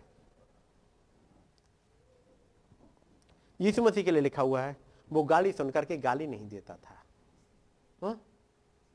पढ़ा है आप लोगों ने? सबने पढ़ा है कि नहीं पढ़ा है? कितनों ने नहीं पढ़ा है? जरा वो हाथ उठा दें। तो उनको पढ़वा भी दें फिर। प्रे लाइक सेंट, एक संत की दुआ कैसी होती है? कितने लोगों ने डैनियल की दुआ पढ़ ली? पढ़ ली है? देखे एक दूसरे के देखे हाथ मत उठा दीजिएगा। नहीं तो पिछली बार की तरह करना पड़ेगा कि आँखें बंद करके तब हाथ उठाओ। सुलेमान की दुआ, तीन दुआएँ बताई थी मैंने। सुलेमान की दुआ कितनों ने पढ़ ली? और फिर एक और थी, मूसा की। नहीं पढ़िए, पढ़िएगा जा करके। ठीक है नहीं? ये जिनके हाथ नहीं उठे हैं, मैं कहूँगा, बेटर है, कम से कम ऑनेस्ट तो है। ताकि उन्हें पता रहेगा, नहीं, मैंने नहीं पढ़ा, मुझे जाके पढ़ना चाहिए। लेकिन एक ने उठाया, दूसरे ने भी उठाया।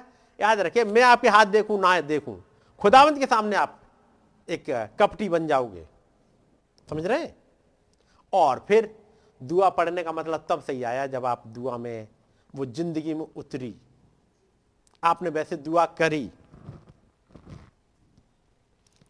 pray like saint believe like saint dress like saint be like saint live like saint die like saint and go to heaven like saint बात समझ रहे? ये पढ़ के आ रहा हूँ, वो छोटे छोटे गड्ढे जो आपको खोदने हैं। जब भी पढ़ा था, जब खुदाबंद ने एक नबी के द्वारा कहलवाया, खुदाई करो। और जब खुदाई करी, पता लगा ड्रेस वैसी नहीं मिली। ड्रेस गलत मिल गई, ज़िंदगी गलत मिल गई। इन खुदाई करो, इन तमाम चीज़ों को निकालो। हर एक उन चीज़ों को जो बचन के साथ चलने को रोकती हैं।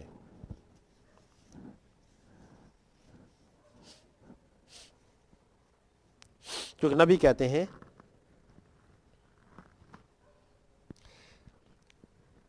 निश्चय ही कार्य क्षेत्र में इतने वर्षों के बाद और सारी दुनिया घूमने के बाद और भिन्न भिन्न लोगों को देखने के बाद, मुझे थोड़ा बहुत तो उस दरवाजे के बारे में मालूम होना ही चाहिए, जिसमें से अंदर प्रवेश करना है। यदि आप खुदा के साथ कहीं पहुँचना चाहते हो, कभी अपने पास एक बदतमीज, अकड़ वाली आत्मा को फटकने ना दें। एक? कौन सी आत्मा ये?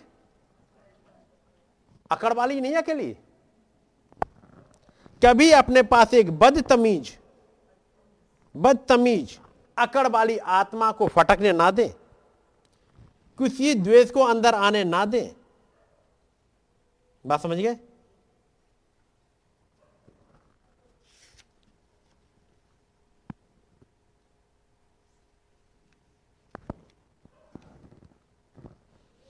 नबी कहते हैं जब नबी जब कह रहे हैं, जब कलीसिया स्थापित हुई थी, मैं जब लोगों के घर जाता था उनसे मुलाकात करने के लिए, जब उनसे मुलाकात करने नबी जा रहे हैं, बाइबल खुली रखी होती थी, आंसुओं के धब्बों से भरी हुई, यदि रात के समय पहुंचूं तो पिता और माताएँ इकट्ठे होते और अपने बच्चों को फर्श पर चारों तरफ़ इकट्ठा करके घुटनों पर झुके होते। ये कलीसा का हल था। माँ बाप कहाँ बैठे होते थे? पलंगों पर नहीं, फर्श पर, ज़मीन पर। अमेरिका जैसे कंट्री में इंडिया में नहीं। अमेरिका जैसे कंट्री में तक ज़मीन पे बैठे होते थे। बाइबलें खुली रखी होती, और आंसुओं से भरी होती, आंसुओं के धब्बों से भरी हुई। और रात के समय पहुंचू, पिता और माता इकट्ठे होते अपने बच्चों को फर्श पर चारों तरफ़ इकट्ठा करके घुटनों पर झुके होते। पिता और माताएँ अपने घुटनों पर झुके हुए रो रहे होते और प्रार्थना कर रहे होते। ये 63 में प्रचार कर रहे हैं ना अभी, जब मोरे खुल चुकी हैं। तब है humble thy self humble thy self केवल नम्र बनने की बात नहीं है। नम्र होता क्या है वो सिखा रहे हैं। नम्र किस लेवल तक का होता है वो बता रहे हैं। पिता और माता इकट्ठे होते और अपने बच्चों को फर्श पर चारों तरफ़ इकट्ठा कर घुटनों पर झुके होते। पिता और माताएँ अपने घुटनों पर झुके हुए रो रहे होते और प्रार्थना कर रहे होते। मैं दरवाजे पर खड़ा रहता और इंतज़ार और इंतज़ार करता रहता। और वे प्रार्थना करना बंद नहीं करते। मैं सीढ़ियों पर बैठ जाता और स्वयं प्रार्थना करने लगता। उनका इंतज़ार करते हुए देखा, तब ये था इसलिए वे एक दूसरे से प्यार किया करते थे। वे एक दूसरे से प्यार करते थे। हम खड़े होकर वो पुराना गाना गाया करते थे। यदि वो प्यार नहीं दिख रहा है तो उसके पीछे कारण है कुछ। यदि बदतमीज वाली स्प्रिट घुसी है तो उसके पीछे कुछ कारण है। नबी कहते हैं, कभी भी उस आत्मा को यहाँ से चले मत जाने देना। उस आत्मा को चले मत जाने देना। तब आगे कहते हैं, कई बार खुदा का आत्मा से शोकित होकर चला जाता है। बात समझ गए? क्योंकि ये चीज़ नहीं है।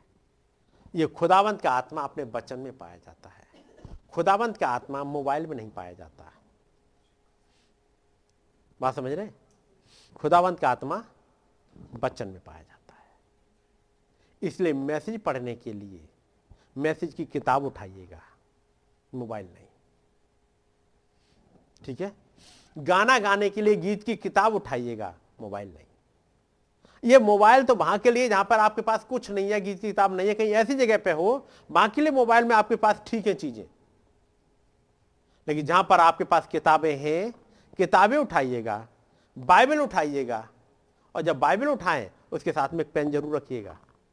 कागज़ ज़रूर रखिएगा। जब आप पढ़ने बैठे, एक पेन और एक कागज़ ज़रूर रखिएगा, ताकि आप मार्क कर सकें, आप लिख सकें। बात समझ गए नहीं? मोबाइल में तो आप लिखेंगे कहाँ? इसलिए ये चूक चूक, ये चीज़ें चूँकि मिस हो रही हैं, इसलिए वो एरोगेंट वो बदतमीज वाली दुष्ट आत्मा आती जाती है, वो स्पिरिट आती जाती है। खुदावन दया करे, ताकि एक राइट स्पिरिट आने पाए। नबी ने कहा यदि आप उस कष्ट काल से बचना चाहते हो, आप रैप्चर में जाना चाहते हो तो आप सोच लो आपको करना क्या है। गॉड ब्लेस यू हम लोग दुआ करेंगे।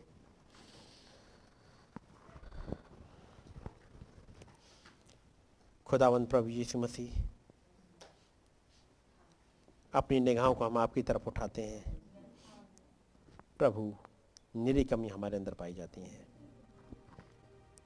जैसे हमें चलना चाहिए, हम चले नहीं हैं। निरा दिखावा हमारी ज़िंदगी में पाया जाता है। और हम किसी और को नहीं, बल्कि अपने कोई बेवकूफ़ बनाते रहते हैं। खुदावंद हम पर रहम करें। ताकि वो एरोगेंट स्प्रिट वो अवज्ञाकारी दुष्टात्मा हम से किसी को पकड़ ना ले। बल्कि हम एक राइट वे में चल सके। वो खुदाबंद आपका अनुग्रह चाहते हैं। हमारी मदद करिएगा प्रभु ताकि हम अपने गड्ढों को खोद सकें हम खुदाई कर सकें हर एक टीन के डब्बे को निकाल सकें। ओ प्रभु जबकि आपने तो हम पर बहुत रहम किया है लेकिन तमाम बार हम उस अनु, आपके अनुग्रह को आपके अनुग्रह को अपनी दुनिया भी लालसाओं में बिता देते हैं। दुनियावी कामों में निकाल देते हैं। आपके अनुग्रह को प्रॉपर समझते नहीं कि आपने हमें टाइम क्यों दिया। आज दिसंबर में आज हमें आपने क्यों मौका दिया कि आपके पास आ सके? जबकि बहुतों को मौका नहीं मिला, लेकिन हमें तो मौका मिल गया। प्रभु हमारी मदद करे। हम में से हर एक बैठ के सोचे कि हमें क्यों मौका मिला है ऐसे वाले हालात में भी। प्रभु, दया करें। अपने भूल चुका अपराधों को आपके सामने मान लेते हैं और आपके साथ ही चलना चाहते हैं। प्रभु, हर एक तरह की बुराइयों से बचा के रखे प्रभु। हर तरह की उस एरोगेंट स्पिरिट से प्रभु हमें बचा लीजिएगा। खुदाबंद, हम आपके सामने नम्र बनना चाहते हैं प्रभु। आपके वचन के प्रति अवज्ञा आज्ञाकारी बनना चाहते हैं। हमें गाइड करें। हमारी विनती को उसने कबूल करें। तमाम भाई बहनों के साथ वो जगह जगह हैं प्रभु। यदि कोई भाई बहन किसी बीमारी से जूझ रहा है, रहम करिएगा प्रभु। यदि किसी मुश्किलों से जूझ रहा है प्रभु, रहम करिएगा। और हमें तैयारी वक्त दीजिएगा प्रभु, ताकि एक राइट स्पिरिट में आपके साथ चल सके और आपके नाम को महिमा दे। सके हमारी बिनती को उसने कबूल करे प्रभु यीशु मसीह के नाम में आमेन। आए हमारे पिता, आप जो आसमान में हैं, आपका नाम पाक माना जाए, आपकी बादशाही आए, आपकी मर्ज़ी जैसे आसमान में पूरी होती है, इस ज़मीन पर भी हो। हमारी रोज़ की रोटी आज हमें बख्श दें। जिस प्रकार से हम अपने कसर वालों को माफ़ करते हैं, हमारे कसरों को माफ़ करें। हमें आज माज को ना पढ़ने दें, बल्कि बुराई से बचाएँ। क्योंकि बादशाह कुदरत और जलाल हमेशा आपका